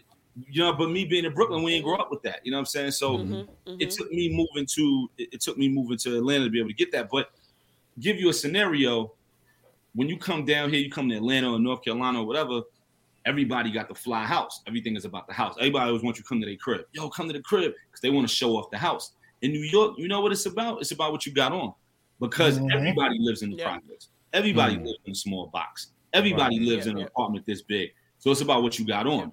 In Atlanta or in the South, you could have on a, sw- a sweatsuit from Walmart, but your house be bananas. Your house would be something off MTV Cribs. And it don't matter. It's just about your house. It's about showing off That's your house. In crazy. New York, Right. That's it's crazy. about what you got on because we don't own nothing in New York. There's no That's way cultural, though. That whole thing you're talking about is cultural. Right. I watched this documentary about. It was actually about. Um, dri- it, the name of the documentary is is on PBS. Look it up and watch it. It's called Driving While Black. It was on PBS, and they talked about the the struggle, the whole Green Book thing, and the struggle of Black people to travel. And after the Great Migration, people would live up in New York and up north, and they didn't own a home because they couldn't a lot of times because of redlining. So the only thing they had was their cars and their clothes. It's a cultural thing Yeah. because of the the racist institutions in America. So that's all they could own. And you So know they how would tra- they expensive would- it is to buy anything in New York as far as Right. property. It's ridiculous. Like Mhm. you can't. That's what I'm saying. So like the point you're making about like grandma house and all that, I get that. But like me being from Brooklyn, like we didn't own nothing. You know what I'm saying? Like Right. we own the That's Jordans that that's- come out next week. yeah. You know what I mean? Like we didn't own it because there was no way you would even if you had. If, even if you had what you thought was the money to own that, you ain't had the money to own that. Like, there's no way you Exactly. can buy anything in New York. That's Exactly. why Yep, yep. so many people in New York are flocking to Raleigh, are flocking to Atlanta, are flocking to Charlotte. You can't own nothing in New York. You know what I mean? So when I talk about gentrification, I'm talking about in the sense of like, imagine being in your house, imagine being in your apartment or your brownstone, and you getting told, yo, you gotta go. It's not even a Yeah. discussion of yo, we own this Right. house. We Yep. can figure out a way to get the property taxes. No, no, no, you gotta go because you don't even own it. You got 90 days. You Right, gotta you got go. 90 You know what I mean? Like Yep. that's what's happening in Bed-Stuy. That's what's happening in my mm-hmm. neighborhood. You know, Right. So Right. different ball game. And just back to the album, I just was tired of it, and and I wanted to speak on it, and I didn't feel like there was anything really starting that dialogue and that conversation and reflecting what w- was going on and, and where we come from and where we're at, and that's what the album does, right? So when you press play, the beginning of the album, it talks about the way my neighborhood was, and it takes you on this roller coaster ride. And it ends with the way my neighborhood is. And the beauty of it, like we said earlier, you don't have to be from New York. You don't have to be from Brooklyn to relate. Like on the single, on the first single, Bed-Stuy Is Burning, on the hook, I'm like, please, Atlanta, don't let this happen to you. Please, DMV, don't Mhm. let this happen to you. I'm shouting out all these different cities because it's like it's happening in these other cities. And the reason why I said it like that is like, please don't let it happen to you. Is by the end of it, you're like, damn, I see it happen to you. I see it Yep. already happen. Like it's too late, you know, because every time I would, you know, talk about things like this in my music here and there, people would always be like, yo, it's happening here too. It's happening in South Africa. It's happening in London. It's happening in Berlin. It's happening in North Carolina, LA. It's happening everywhere. Right. And I'm like, yo, where do they want us to move? Like, you know It's, what I it's the new pillaging. Where do they to move? I-. I think I think what's going to happen is this right here is the fact that now that we are starting to get to the black wealth side of things, where we are taking our time and we're we're trying to build up black wealth. Pretty soon that gentrification is going to reverse. We're gonna come back and we're gonna start buying all that back. You know what I'm saying? It'd be Because if you be if, if you if, if you if you look at the way the trend is running and it's just like this because let's speak to tico's point it's like no one taught you shit they no one taught us how to invest you know what i'm saying? So we don't know how to we don't know we don't know the ins and outs of owning a house because we wasn't you know what i mean? We we didn't know. First of all we weren't allowed to own a house. So all these homeowners and all these homeowner secrets and shit guess what that came from? From motherfuckers that own slave houses and, and you know what i mean plantations and shit. So you know what I'm saying? They got the ins and out. 400 years now we coming in. They we can't own a house. So we moved to New York because it's it's it's the the the, the opportunity now. And they put us in projects and stuff like that. And they say, hey, when a project was nice to stay in, you're still paying rent. You know what I mean? And then you know what I mean? And then it, it, again, it's on the driving while black where we still are not, you know, the corn syrup of racism has black people so far behind. You know what I mean? When the system is made against you, now we can't really blame gentrification and us not doing anything because we don't know. Now we're starting to say, okay, we make our own money now. We're about to do a resurgence of the black dollar. You know I'm saying? We understand how important that is. We understand owning a home is this and how to invest and all that stuff. After a few of these cryptocurrency millionaires come back through and start Mhm. buying the neighborhood back, we're gonna go ahead and see what's going on. That's what I think. Yeah. All I know, dude. All I know is this whole meta uni- this whole metaverse shit popping off. you know what I'm saying? I heard mother, yo, for real, for real. Like motherfuckers is buying virtual lands. G, Heard about that virtual too. Land. weird. virtual Yeah. fucking land. That shit is crazy. I own So I own uh, one square foot of the moon. Yeah, you can buy a piece of Mars too. I don't know who's Yo. selling it, but I and, I'm, got and. I'm about to buy like one square foot in Scotland so I can be like uh, uh, Lord. uh, Hmm. a, a lady, lady of Uh, look, Blah, blah, they- blah. look to steer, look to steer this to steer this back to the album. Yes, Um, please. Great Yo. conversation, though. Great about me on the Yeah, but yeah, but yeah, but the, yeah, but point of it. exactly. Great, Point of the yeah. but um, okay. I mean, there were some songs up there that were just complete, of course, complete standouts to me. Humble brag is one song that I keep on repeat like all the time. Okay. But uh, I was supposed to be a trap rapper. Yeah. Okay.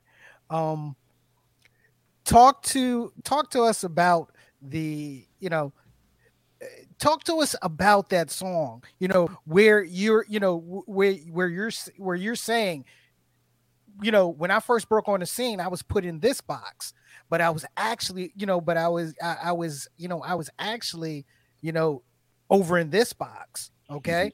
Or being able to see all boxes Right. um build you know you know like i said you know you know build on that a little bit it's you know it's you know especially you know how people can listen to you and, and, you know and think think hey yo he you know he you know he's a you know he he's a backpacker but at the same time you know you're actually it all Right. Absolutely. I, I think you kind of summed it up. But just to just to break down though, you know, the different levels of it. Um, so the idea for the record came from friend of mine, you know, one of my guys I've known forever, you know, somebody I've since I'm maybe like 14 years old. Somebody I've been with forever, one of my day one guys in a sense, you know, in the street, in and out the joint, boom, boom, boom, whatever. That's kind of what what it is. And he uh he came home. When he came home, and called me. I mentioned him on uh, Rich Rhetoric, which is another song on the album as well. Mhm. When I said I was, you know, my man called me while I was writing, and, you know, interrupted me, reunited, like best song on the second Woo shit, whatever. So I'm talking about the same guy. So he comes home, calls me, yo, Scott, what up, bro? I'm out. Boom, boom, boom. So about two, three weeks later, he calls me again. Goes, yo, I need a favor. I know you in the music shit. I'm trying to break into the music shit and do the right thing, but from a behind the scenes standpoint, I ain't trying to rap and do all that. You know, I'm trying to get into the business side of it and, and do the right thing. So if there's any plugs or connections or anything that you know I need help with, I'm gonna come to you because you my man and you in the music shit heavy. And I'm like, yeah, of course. So you know, he was like, the kids who um, you know, the, the kids that I'm getting with, they do the drill shit. You know, New York, the drill shit, Mhm. whatever. He was like, you know, I know you do like the the skateboard backpack shit, whatever, whatever. And I laughed. I was like, bro, I never made a skateboard record in my life. So, like, and, and he laughed and he was like, nah, nah, you know what I mean. He was like, you know, I, I don't know how to describe it, but I just mean like the true authentic shit. You do the true authentic shit. And I was like, nah, I got you, whatever, whatever. I'm just fucking with you, whatever, whatever. So we got a In five, four, three, touchdown. two.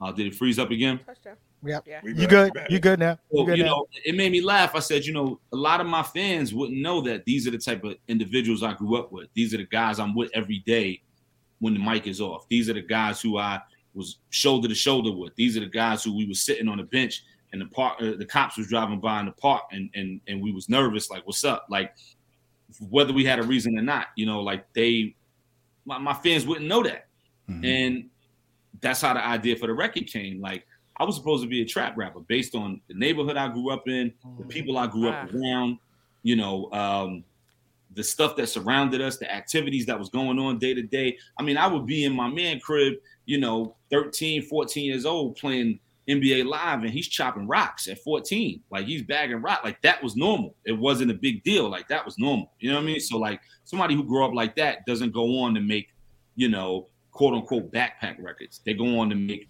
trap hip hop records. You know what I'm saying? So, but for me, we was listening to the LOX, who you know I absolutely love and adore. We was listening to the LOX, and we was listening to Jay, and we was listening to Ruff Ryders, and we was listening to all that stuff. But then I was also on the side listening to. I want to say on the side. On top of that, was listening to Slum Village, Tribe Mhm. Called Quest, De La. You know, I was listening to all these other things as well, and I would bring some of this stuff home. Like, yo, you, y'all motherfuckers got to listen to Dilla, yo. You, and they'd be like, yo, who Dilla? What you talking about? You know what I mean? But so I'm in the circle with them, and we doing one thing, but I also got this other side of me from going to college and all these different things that they wasn't doing, and just having an ear that expanded in different ways. Being a jazz head because of the house I grew up in and all that, that Mhm. exposed me to a lot of different things and made me more receptive to other sounds. So I would bring, yo, you gotta listen to Dilla, yo, you gotta listen to LB, and you know, my friends would be like, "What are you talking about? Like, who is that?" You know what I mean? Like, so I was in the middle. I was playing tug of war with both of these sides Yeah. and that's what spawned the record. Like I really was supposed to be a trap rap. Like I was in a group when I was a teenager. I was in a group with Stack Bundles. You know what I mean? Rest in peace. That's my Mm, brother. We rest was in in a group yeah. together. You know what I mean? So the guy who is cousins with Justice League and Little Brother isn't normally the guy who's in a group with Stack Bundles. That was me. You know. Right. So that Okay. that's where the record came from. Wow, wow, yeah, and, and, you know, it's and it's look, it's an incredible record. I cannot wait to hear you do it live. I'm just gonna just Thank just you. just gonna put it out there, especially when you get especially when you get to the end, okay? And when Yeah. you get to the end, when you are rhyming over the trap beat, okay? Yeah. Now I know we had I know we had this conversation the last time the you know the last time you came through, and it was a conversation about ghostwriting. Mm-hmm. Now, now you know because I, you know, we're not the type, you know, you know, because I know you do some writing, okay, and and we're not the type that's going to ask you, you know, who you wrote for because you know, you know, NDAs and such. You're not supposed to Who-wee. supposed I'm to, not the type that's supposed to going to reveal that.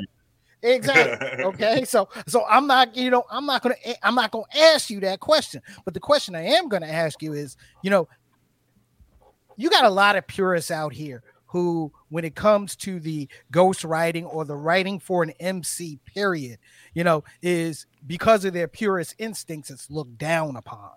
Um, what would you tell them, you know, as an MC and as an MC who writes for others? The purists who look down on people who ghostwrite. Yeah. No, who are Oh no, who ghostwriting who who use Well, ghostwriters? well, no, who use well, well, who use ghostwriters or just use writers in general. Mhm.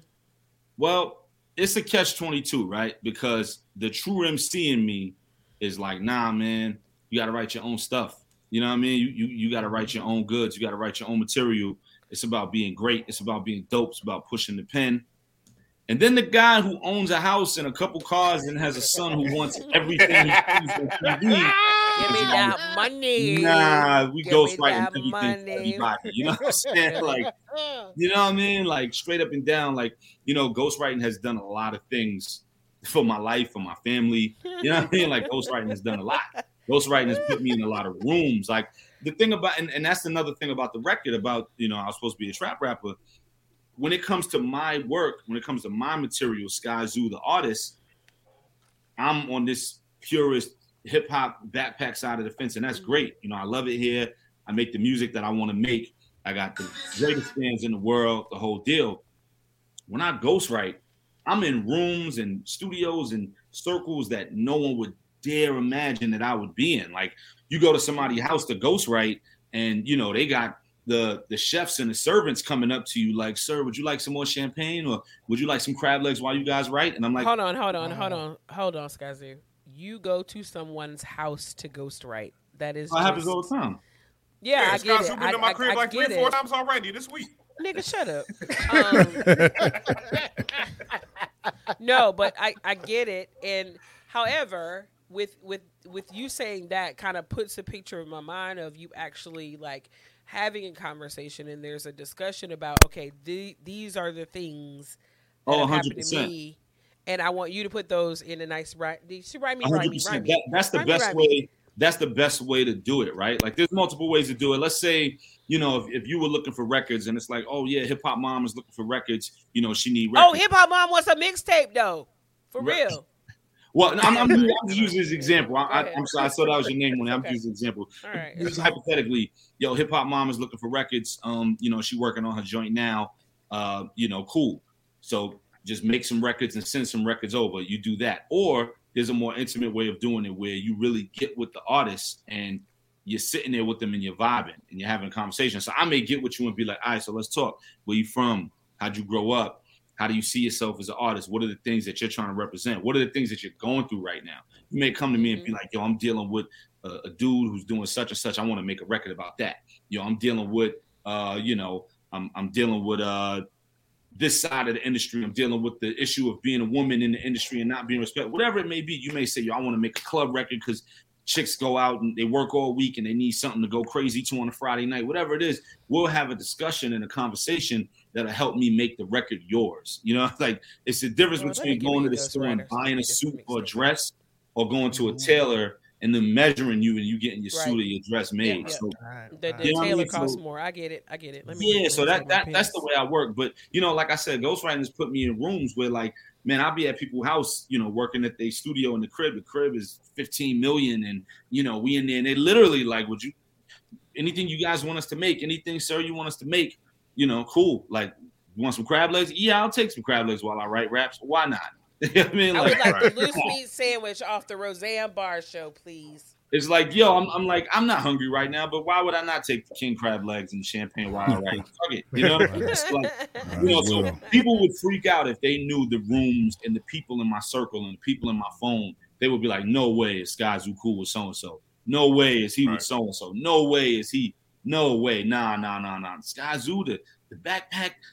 Nah, nah, really? Yeah, really. You know what I mean? It's I mean- a whole other side. like Yasser Maybe- said, art it's art. It's open for Right. Mm-hmm. interpretation. Like there's no Right. reason you can't write any Absolutely. type of And- and here's the thing. rap that there Here's- is. when, Like it, when it comes when it comes to ghostwriting, here's where I think you draw the line at. And you know, it happened years ago with the whole Meek Mill Drake thing and all that stuff. And I don't know the the inside of that because I'm not involved with either one of those camps. You know, I know the Drake guys, and Drake's actually a cool dude. I actually know Drake a little bit, but Drake writes. You know what I mean? Like I'm, you know, Drake definitely writes. But um, I'm just using that as an example because that was a hot topic years ago.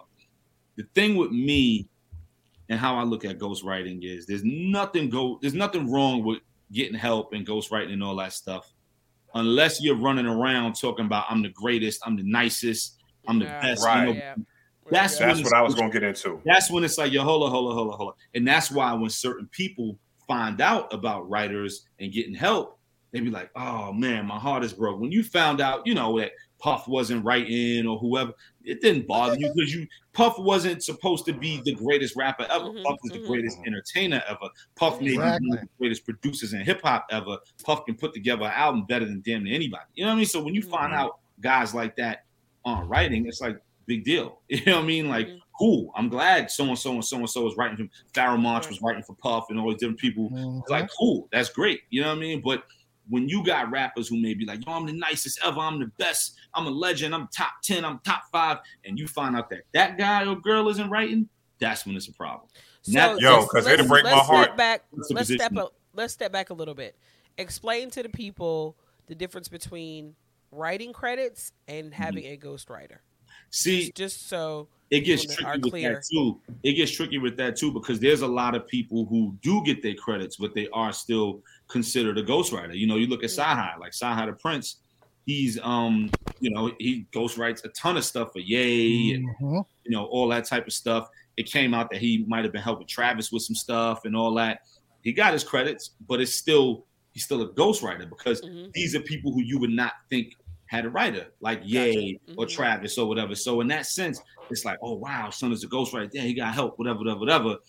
Even though he got his credits, then you have situations where you may not get your credits on the artwork because some artists are really, really taking it to the grave that they don't get help when they do. There are some artists out there that you'll read the credits and it'll have their name on every record. And I don't know, like, they ain't write that. You know what I mean? Like, Right, yeah. so on the artwork to save face, yeah, put so and so name on there, keep such and such name off, keep my name off, whatever, whatever. But when it comes down to publishing, when it comes down to splits, when it comes down to ASCAP and BMI and SESAC, yeah, my name is in the mix. So and so name is in the mix, and everybody's getting paid. You know, so So it is really it's kind of traceable. Like if you you have the internet, you could actually track down shit you've written on? I mean, I'm not gonna do it because I don't have that capable. I don't even. No, my but- my stuff is really really low. My stuff is Okay. really Mm. yeah. All right. But um, people know because I remember I did a um, I remember I did a radio interview with somebody, um, somebody kind of big, and somebody very very prominent. Actually, I shouldn't say kind of, but somebody very prominent. And um, I did a radio interview with them a while ago. This was years ago, and it was off the air. They was like, "Yo, I heard you was with writing with so and so," and I was like, "No, I wasn't."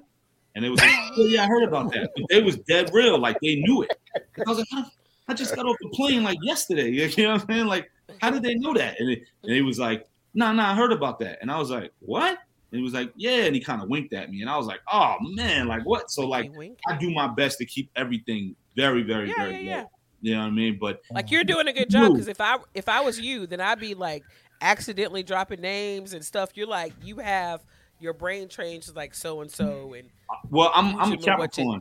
Capricorns Me too. punks. when's There your you go. birthday? So you know, Christmas Eve. Mine's the day after Christmas. Oh wow. High five.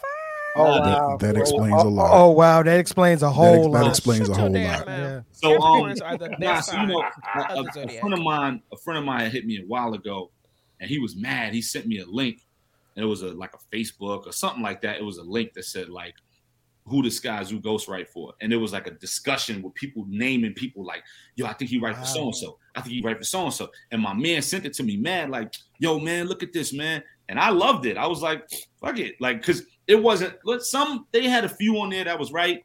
A lot of them wasn't true. But I was Uh-huh. like, if they want to talk, let them talk. I'm not saying nothing. So I thought it was cool, but my man was mad. He was like, yo, how they gonna be sitting here naming all these people, man? I was like, fuck it. Like I ain't come out and say nothing, and I never will. You know what I mean? I thought it was Yeah. funny, but um, but it was a couple names on there. I was like, wow, they got that right. They got that right. But a lot of it, I was like, y'all bugging. I don't write for so and so. Like you you know what I mean? People be saying like outlandish names. Like people be like, yo, write for Jay. I'm like, no, like write Jay. Like Jay writes for other people. You know what I mean? Like Jay writes everything. Jay was writing for Puff at one point. Like, you know, Jay was writing for Foxy. Like, they don't need no help. You know what I mean? Like, no way. Like, but um, people come up to yo, you write so and so. I'm like, I wouldn't say if I was, but definitely not doing that. So like, nah. But um, yeah, I, I thought it was funny. I was like, ah, that's cool. Like, whatever. But um, yeah, go ghostwriting's been a way for me to be on the other side of the fence as the guy who grew up where I said on something to believe in on the record. I said part of me is Mos Def, part of me is Mase. That's very, very real. Like Wow, yeah. half of me is Mos Def, half of me is Mason Betha, without a doubt. You know what I mean? I met Mase at the airport a month ago and freaked out.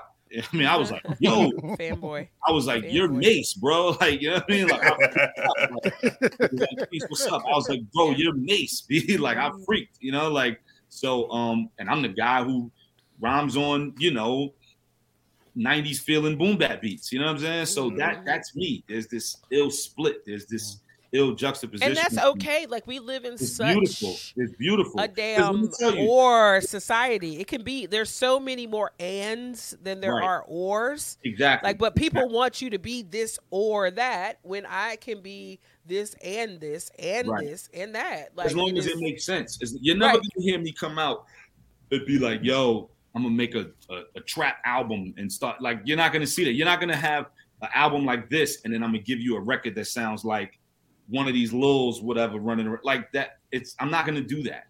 It's not gonna be well. I told y'all I listened to this too. I'm not gonna do that. You know what I mean? Because that that's not me. That's not what I build. That's not my brand. That's not what my music is about. But I'm gonna show you all of these sides of me that make sense and kind of coincide with one another and ride the same wave Mhm.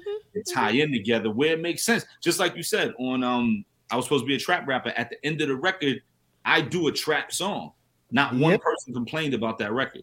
Not one Nope. Fan Nope. complained about that record. They was like, "Yo, the trap joint at the end.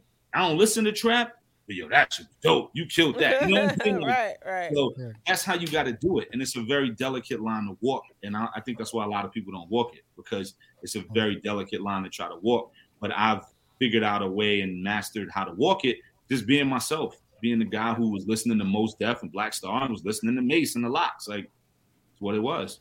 It's all right. What if, what if I want? So there, so a- a good what if I question just popped up. A good question just popped up with, with, with the uh, uh, ghost writing and stuff. So uh, chairs dropped in there. Uh, do you sign non-disclosure agreements? Yeah, yeah, yeah. That's the thing. Yeah. But also too, when you get with when you build your name in it, a lot of times people don't feel like you have to. They're comfortable wow. with you. You know what I mean? Like they're comfortable with That's you. cool, but it's bad business. Like, Yeah, but they know like I ain't doing. You know what I mean? I ain't, I ain't doing. yeah, I. I get that. But one But day I agree with you, and you like, know what I'm saying? But- I'm gonna." but I would- but I would tell never. everybody. Yeah, but Yeah. I would never. I I, would it. never. I That's it. that's the Capricorn in me. I would never. You know what I mean? Like, It- Lord, it's it's kind of it's, it's up kind Like a like gentleman's agreement. right. yeah, You exactly. don't listen, I'm gonna come. You gonna pay me this X amount of dollars. I'm gonna shut the fuck up. I'm gonna write this motherfucking song. You say it's you, and then I could go over here. And then at the end of the day, it's like this because you could you can also. It's kind of like almost like writing a story. It's like you might not. You might do an action movie, write an action movie one day, and then go write a horror the next day, and then go write a love story. All that can be inside of you. It's just that hey, Skyzoo wants to do wants. No one wants to hear a rock record from Skyzoo. But Right. I can go over here to the Electric Squirrels and write the the, the, the song for the Electric Squirrels, and then still get that off. You know what I'm saying? Right. I, you know, what I No, mean? that, that that's a perfect way to describe it. I I actually use a similar analogy where I say, you know, you look at an actor and they'll play a bunch of different roles. You know, Mhm. uh, Will Smith, Denzel, all these guys, some of the greatest guys ever. Denzel had uh, American Gangster, and like a month later, he had The Great Debater. You know what I mean, like Right. a month later, you know. So that's kind of what it is, where it's like, yeah, I'm this guy, but I could go and do this and do this and do this for these other people, and Right. um, you know, and, and and that be that, you know. But you know, as far as paperwork and stuff, I definitely get all my paperwork as far as splits and stuff like that. As far as the NBA and just being quiet about being in the studio and that, like it, it ain't that serious. But you know, I get all my paperwork, of course, as far as splits and publishing and and my rights and all that stuff. But um, Right. like I said, you know, you you build your name right on that side of the game. You get invited. You people people want to rock with you. People trust you. People believe in you. People Mhm. comfortable. Like I said, I'll be at people's house. You know, what I mean, I'll be at Mhm. people cribs and you know penning for them while the kids is running around in and out of the studio and it's, it's Mhm. comfortable. You know, they trust me Right. be in a house with their family and all that, and be in a studio that costs a thousand dollars an hour, and we in there working for eight nine hours. You know, like it's just it's a part of it, but it's a whole different side of what you know Skyzoo as, and I love it because I get to dance in both worlds, for lack of a better term. Mhm. What's Okay, Sky? so so Sky, this Friday, Yeah, Pour House. yep. You know, what should we look? What should we expect out of a Skyzoo show? Oh man, lyricism on top of lyricism, and just getting to these records and and just having a blast. You know, bringing hip hop to life for the night. You know, it's a Friday night too, so I know Raleigh gonna come out. You know, because I know Yes. Raleigh is such a hip hop city. North Carolina as a whole, as a state, such a hip hop, you know, ground. It's it's it's uh, but Raleigh is such a hip hop city, man. Like every time I do a show out there or in North Carolina in general, it's always great. Turnout is always great. The people are great. The fans, you know, the supporters. Uh, it- it's always amazing. So you got to give that back. So there's no half stepping on the cane. Like I can't half step on the cane. I never will. You know, I'm gonna step all the way in it. So um, it's, it's gonna be right. You know, it's gonna be great. We're gonna have a blast, and, and we're gonna get to these records and bring this album to life. You know, it's Yeah. a beautiful album that I'm extremely proud of, and it's it's making the rounds on all these top ten lists and top five lists and top of the year lists. And you know, I'm I'm flattered and humbled and honored, but I also know the work I put in, and I know what the record is and what it stands for. So I'm not surprised when people feel that strongly about it, not because I'm gloating, but because I know what it is. Like if your grandma's make that plate, she know what she did. So when you like, grandma, this plate is made, she know what she did. You know, she like, yeah, I know the Mhm. love and the work and, and everything I put. I know the foot I put in that. You know what I mean? Like Right. straight Exactly. up. So you know, exactly. I, I know the record I made and what it represents for us as a people, what it represents for our culture, Mhm. and what it represents for who we are and, and where we've been and where we've come from and where we're trying to get to in light of all of these things being taken from us, all these things being stripped Right. away from us and and what we've had to endure. I mean, literally our culture, that- that's the part that hurts the worst. You know, our culture. We got a record culturish on the album, you know, Supreme Soul for two Billy. Looked in my closet like they should split that with me. For every collab T sold for 250 and every face adorned on it resembling me. Like, you know what I mean? Like, I'm you so know, excited. Yeah, like yo, these, these, you know, and Supreme, I got a bunch of Supreme. That's why I said what I said in the line. So it's not a shot, but it's just a reality of like, yo, we Mhm. built this and we don't get to dictate or have any say so. You go on some of these websites that represent our fashion and our sense and our brand, and no one in in the ads will look like us. No one on the Right. website, on the ads, on the gram or whatever will look like us. I had to tell They'll somebody. damn that sure be dressed like us though. You know what I mean? And they'll be representing that brand. Yep, yep. None of them will look Mhm. like us. And we created that with the kid getting paid a thousand dollars for that shoot. Look like he from you know uh, Montana or you know what I'm saying or Japan. Right. They don't. But we created that. But name Mhm. another culture that does that. That's our style. music, fashion, Yeah. art. Name another culture that that happens to. It only happens to us as black folk because a lot of times we allow it. Sometimes we don't have a choice, but a lot of times we allow it because we just want to get so close to being in a certain door that we've been told was so prestigious. You'll have websites and and and you know people that do interviews, even like us sitting right here right now. We doing this interview, we having a good time. I know a lot of people that you know heads with a platform like you guys or that represent what you guys do may reach out to somebody and, and they may curve it and be like, nah, I'm good. But let it be one of these other publications or one of these other streams Mhm. or whatever. They'll jump on that because they think, oh man, I gotta go over there and do that with Susie. I gotta go over there and do that with you know what I'm saying? I gotta go over there and do that because ODB and if I Def don't Jam. that, I ain't gonna be on that site. I ain't gonna be on Fader. Mhm. I ain't gonna be, I gotta go do that. You know, like, nah, man, support your own. Like, do that. That's cool for sure. Support your own though. You know what I mean? Like, cause y'all could be the next Fader, y'all could be the next complex, y'all could be the next, you know, breakfast club, whatever. You know what I'm saying? Like, do that, you Mhm. know. So um, you know, that that's that's where as black folk, sometimes we go wrong, but we gotta go right. You know, we, we, we gotta figure that turnout. Well, look, I- I'll say this. That's one of the reasons why I appreciate that you've been on this show twice. Okay, this is one, one of the main reasons that I did. You know, I appreciate it. That you know, I reached out. I was like, "Yo, can you come through?" And you always like, "Yo, bet. What do we need to do?" I love Right. that. That's I what's love up. that. Yep, ladies and gentlemen, Friday. all the Yep. brilliant, th- all the brilliant things. With my black son on available. the cover. Yeah, with- his black son on the cover, Tico. Okay. Tico. Now, Look, they got the J's on. They got the J's on, Tico. But that could be like like- the. like white folks don't wear J's. Tico, stop it. Tico, stop That's it. me, that's me and my son Miles on that cover right there. Hey That's Tico, awesome. Shout Tico, to I'm yo, I'm, to I'm gonna tell you this. I'm gonna tell you this right here, Tico. If Sky jump off stage on you, I'm gonna try to hold him, but he look like a big dude in real life. You know what I'm saying? me- Listen, let because me- you my man. let me- Get him a Let me, let me big tell you ass something, poster. Bishop. Get him a big ass poster of it that he can see the ground in the face. You know? When you say Tigo, Look, if Sky jump off the motherfucking stage and Sky dive off of me, motherfucker, I'm moving to the left. You can believe that shit. I'm, I ain't trying to hold up nobody, goddamn it. I, I know. Look, look, look at this right here. I I'm know not- my I'm- weight, I'm nigga. not I- one of them type of I- performers. I'm, I- I'm on that stage locked in and loaded. We don't I, I, say am, I, am, nothing. I am not no weightlifting motherfucker. I am country cock strong. I will push your ass with quickness. Anyway.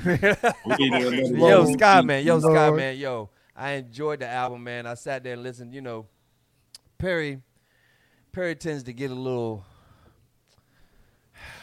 for some- Emotional? for some- you know, not mm. yeah, yeah, Emotional? emotional. For, for for somebody, for somebody that's so He's like, that got so much curly hair. Watch your mouth. Hey, He- stop he it. really, he Stop. really, Watch him he out. really Watch dipped him down. out. He I don't really care about dips the honey down. mustard No, no, boys. no. You know I don't He care. really down Keisha, into we some outnumbered. hardcore Chill, chill. motherfucking damn hip hop. I mean, you know what I'm saying? Some old gangster shit. You know what I'm saying? Now, Perry always had that upstate, you know what I'm saying, Coogee rap, you know what I'm saying, gangster type shit, and I was always eight ball MJG, Pat Troy, and all them niggas like that, and um, and in all actuality, Perry turned me on to you, you know what I'm saying, and um, and I, I listened to you, and I, I, I, I and I like watching you, you know what I'm saying, like watching the growth.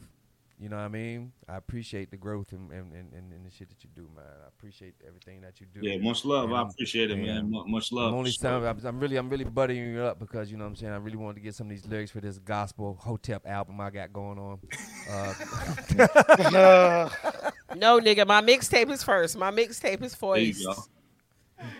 oh, gospel Yeah. Hotep, oh gospel Hotep, get it going. But look, look, Friday night, Pour House, Raleigh, North Carolina, be in the house, Skyzoo, headlining Yeah. thing. Once again, my brother, thank you. Thank you for once again blessing us, blessing us with your presence on straight to tape. Uh, so love, man. I appreciate y'all for having me on, man. I'll See see you y'all in a couple days. Friday. Yeah, a couple days for sure. We're gonna get busy. all right. Yo. Yeah, yeah. Alright. Oh yeah, oh yeah, man. Look, Friday, I'm gonna need a new drop from you. Okay, so but we'll we'll we'll, we'll talk about that on Friday. Word it out, I'm gonna word out. yeah, yeah. Ladies and gentlemen, Skyzoo. Thank Peace. you. Thanks, bro. Appreciate you. Peace and love. Man, Wow, what a- man, what wow. Rounded show. I'm tired. Woo. Ooh, Man, hey, man, look, show? We ain't had one like that in a minute. I was Yeah, to go but to you the gym know, that after was- this. dog. that was good. fun. That that that was ve- that was very very much. I'm much. trying a to find the link show. for the tickets for the show, and I'll drop it in the chat. Yeah, make sure you drop that. in- Make sure you drop that in the chat, Yummy, because yummy, it's yummy, yummy. it is going to be an incredible evening of And uh, get your of hip tickets hop. today or tomorrow Yeah, because this yeah. shit's gonna sell out. Yeah. already. Uh, early because it's gonna be packed. Yes, It yeah, is. you know, what- you know, it's gonna be packed. Hosted by uh Bishop Omega. You know Don't what? let When that I stop when I say going. First of all, I would tell I tell people motherfuckers all the time, ain't nobody gonna host better than me. It ain't it's not not one nan nigga in the North Carolina triangle area that can host better than me. But you know what I'm saying? So that I, we're just gonna put that on the table. But listen, but I got some insight. Trust me, there's a meet and greet. If you get your if you get your uh, your tickets early, you can meet and greet with Skyzoo at seven o'clock. You know what I'm saying? I got the show line up. Listen, they they threw some of the numbers out there when Perry or Key said uh, that the show is gonna sell out. It's gonna sell out. It's gonna sell out. The pre-orders are already out the out the door right now. So I'm just telling y'all, that's what it's gonna be. Is that me? Yeah, nigga. Yeah, Oh that's you, shit! Let me stop. Let me stop moving around so much. Damn. well, look, man. Um, wow, great show. But hey, yo, Tico, yes. uh, do you have anything uh weird for us today? Of course I do, my brother. Of course. Oh I do. wow, wow. Ladies and gentlemen, it is Tico's Theater of the Weird, weird, Weird. weird, weird, Weird. weird, weird, Weird. weird, weird, weird, Weird. weird, weird, Weird. super weird.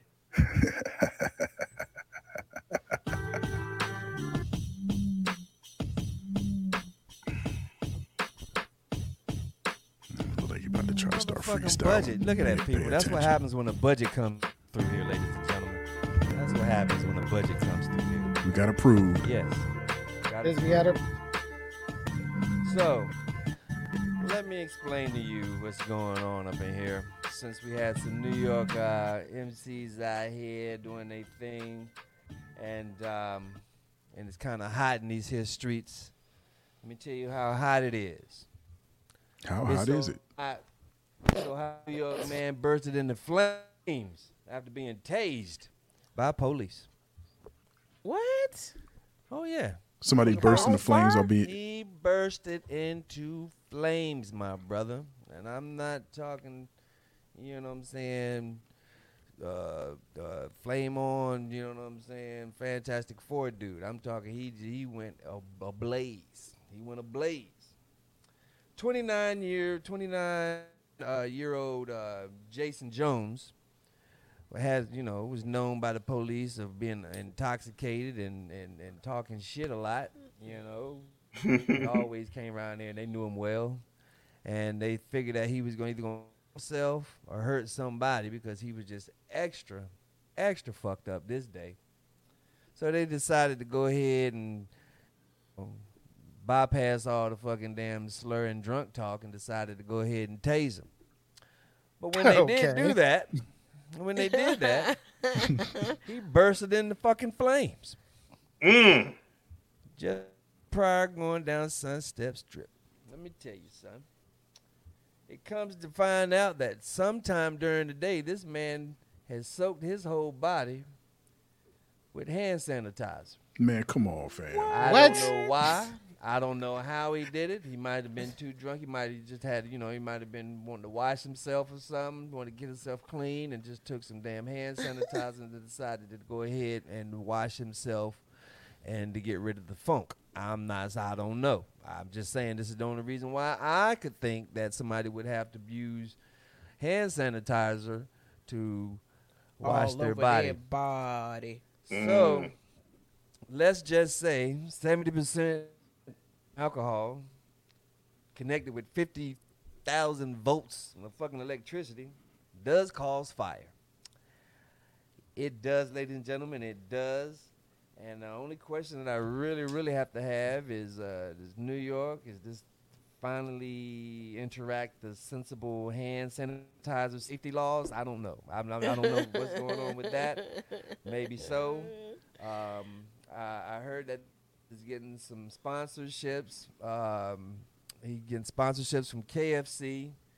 KFC now has original, crispy, extra crispy, and Jason.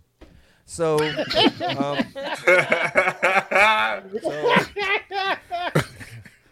Damn. by, by all means, by, by all means, ladies and gentlemen, if you're out there and you're fucked up in the game, and you see police officers reaching for the taser, think to yourself, did I wash my ass with hand sanitizer today, or did I just use regular soap?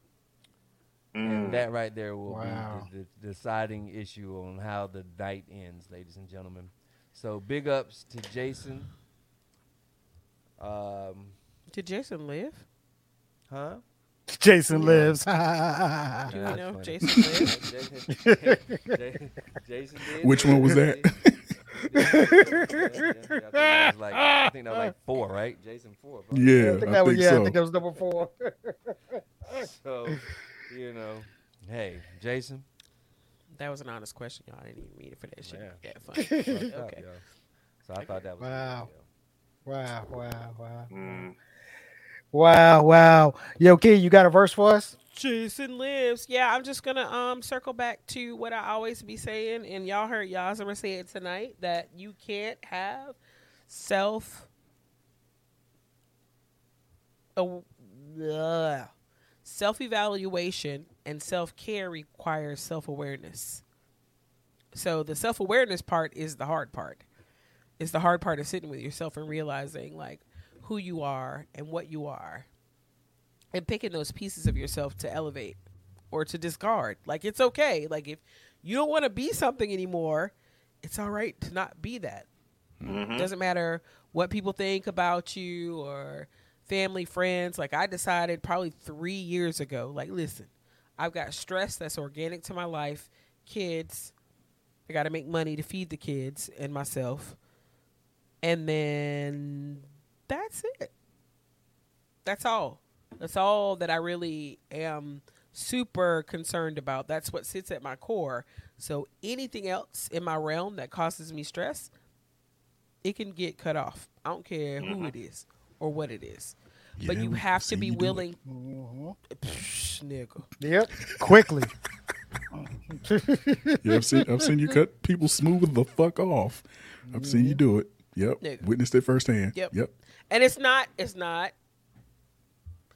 It's not automatic for me. It just is a progression. So Right. whatever. Anyway, That's true. That's not what I was talking about. However, you have to sit with yourself and determine those pieces of you that you want to again elevate or get rid of. And it's okay to get rid of the pieces of you. Doesn't make doesn't make it not you anymore. It's just a better you. So you can't have self care or self improvement without self awareness. Thanks, Yas. Mm, thank you. Thank you. Uh, ladies and gentlemen, another excellent episode of Straight to Tape. Told you we had a special episode for you, and this was by far special. Okay. Uh, one, you know, you can catch us on Tuesday nights, 8 p.m. Eastern Standard Time, right here on Facebook Live, on YouTube, and on Twitch. Audio version of Straight to Tape is available on your favorite podcasting platforms. Make sure you go to our social media uh, platforms uh, IG, uh, Twitter, and Facebook, Straight to Tape.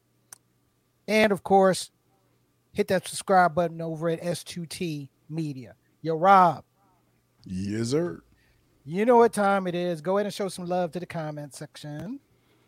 Is that what we're doing now? We're, we're showing That's love to the doing. comment section. That's what we're doing. That's what we're doing. That's what we're doing. Okay. Hey, listen, man. If you if you're still watching live, go ahead and drop a heart on this joint for me. You know what I'm saying? But uh, get into the comment section, man. Um, again, you know how we do. Thank y'all for rocking with your favorite podcast. Starting off with the homie Daniel checking in early. We had the, the homie Joe Biggs on the check in P. What are we doing Thursday night? Oh yes, yes, yes. Thursday night. Okay. Uh straight to tape will be joining front porch discussions. We'll be we'll be guest on the front porch discussion show with Joe Biggs and his front Keisha porch discussion Keisha crew. cannot cuss. Keisha cannot cuss, He cuss, but ch- come check us out 615 Eastern Standard Time. Okay. Facebook Um, Live. you know, f- on Facebook Live and on YouTube. So make sure you come check us out. Shouts, you know, once again, shouts out to Joe Biggs and the front porch discussion crew. We'll be happy to sit on the porch. we only gonna drink a little bit, and Key ain't gonna curse. All right. Continuing on, shout out to the homie Jay Berkeley Gold. I got it right for a change. You did. Yeah, Look at sure there. Look at there. Hey, Burke. Hey, Burke. My man, what's up? What's up, Jimmy? Also, Lynn on the check-in. Had the homie the Big Chief Raj. My man Cleve fresh out of Facebook jail 30-day bid. What's up, homie? Hold uh, on. Candy. Ke- uh, wait, wait. Clee asked that I have the mic from uh, uh, the DJ on used on Hustle and Flow. No, sir. These are Rode podcasting mics because we're Yes. fancy. Yes. Thank you Rode pod mic. Rode pod uh, mic. This came from trick. the uh, Fuck the research and development uh, wing of S2T. Thank you. Um, Candy, what's up, girl? Thanks for checking in. Also, the homie Paul, what's up? Uh, Cecil, what's up, bruh? What's going on with you, man? Man, Perry, shut up. Shut up, Perry. Shut up.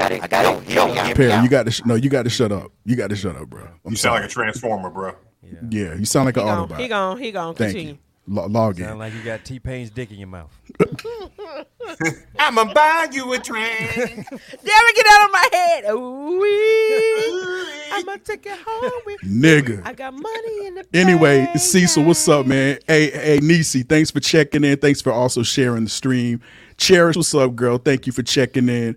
My homie John Champion, Champ, what's up, bruh? Record Store Podcast, thanks for sharing the stream as well. Uh, Big Hump, what's up, homie? Thank you for checking in. We had Carice on the check in. What's up, girl? Gina, For yeah, we had a lot of people today. Gina, what's up with you? I Sim, the homie. Tanisha, what's going on? Also in the reacts, we had April, we had Brandy T, we had Tanya T. We also had Angela P on the check-in and sharing the stream. Thank you, Bishop. Bishop always shares our streams. Thank you. Uh, thank the Record Store podcast again. Thank Nisi for sharing the stream. Michael Innocence, thank you for sharing the stream. I caught that early. Appreciate it. And again, listen, if I forgot you, sorry, didn't mean it. You know what I'm saying? Love you. But um, you're- what you say? Never mind. Continue. Say it. Say it again. Shay. No, I'm just playing. Unless you're. Uh, no, I'm not gonna do it. Go. Oh shit. Tell us later. Anyway, again, thank you for checking in with your favorite podcast, man, and uh, rocking out with you, man. A lot of y'all it's y'all bedtime and shit. You know what I'm saying? And uh, you got other stuff to do, but you rocked with us. You fucked with us the hard way. We really, really appreciate you. We love y'all for it, man, and continue to support your favorite podcast.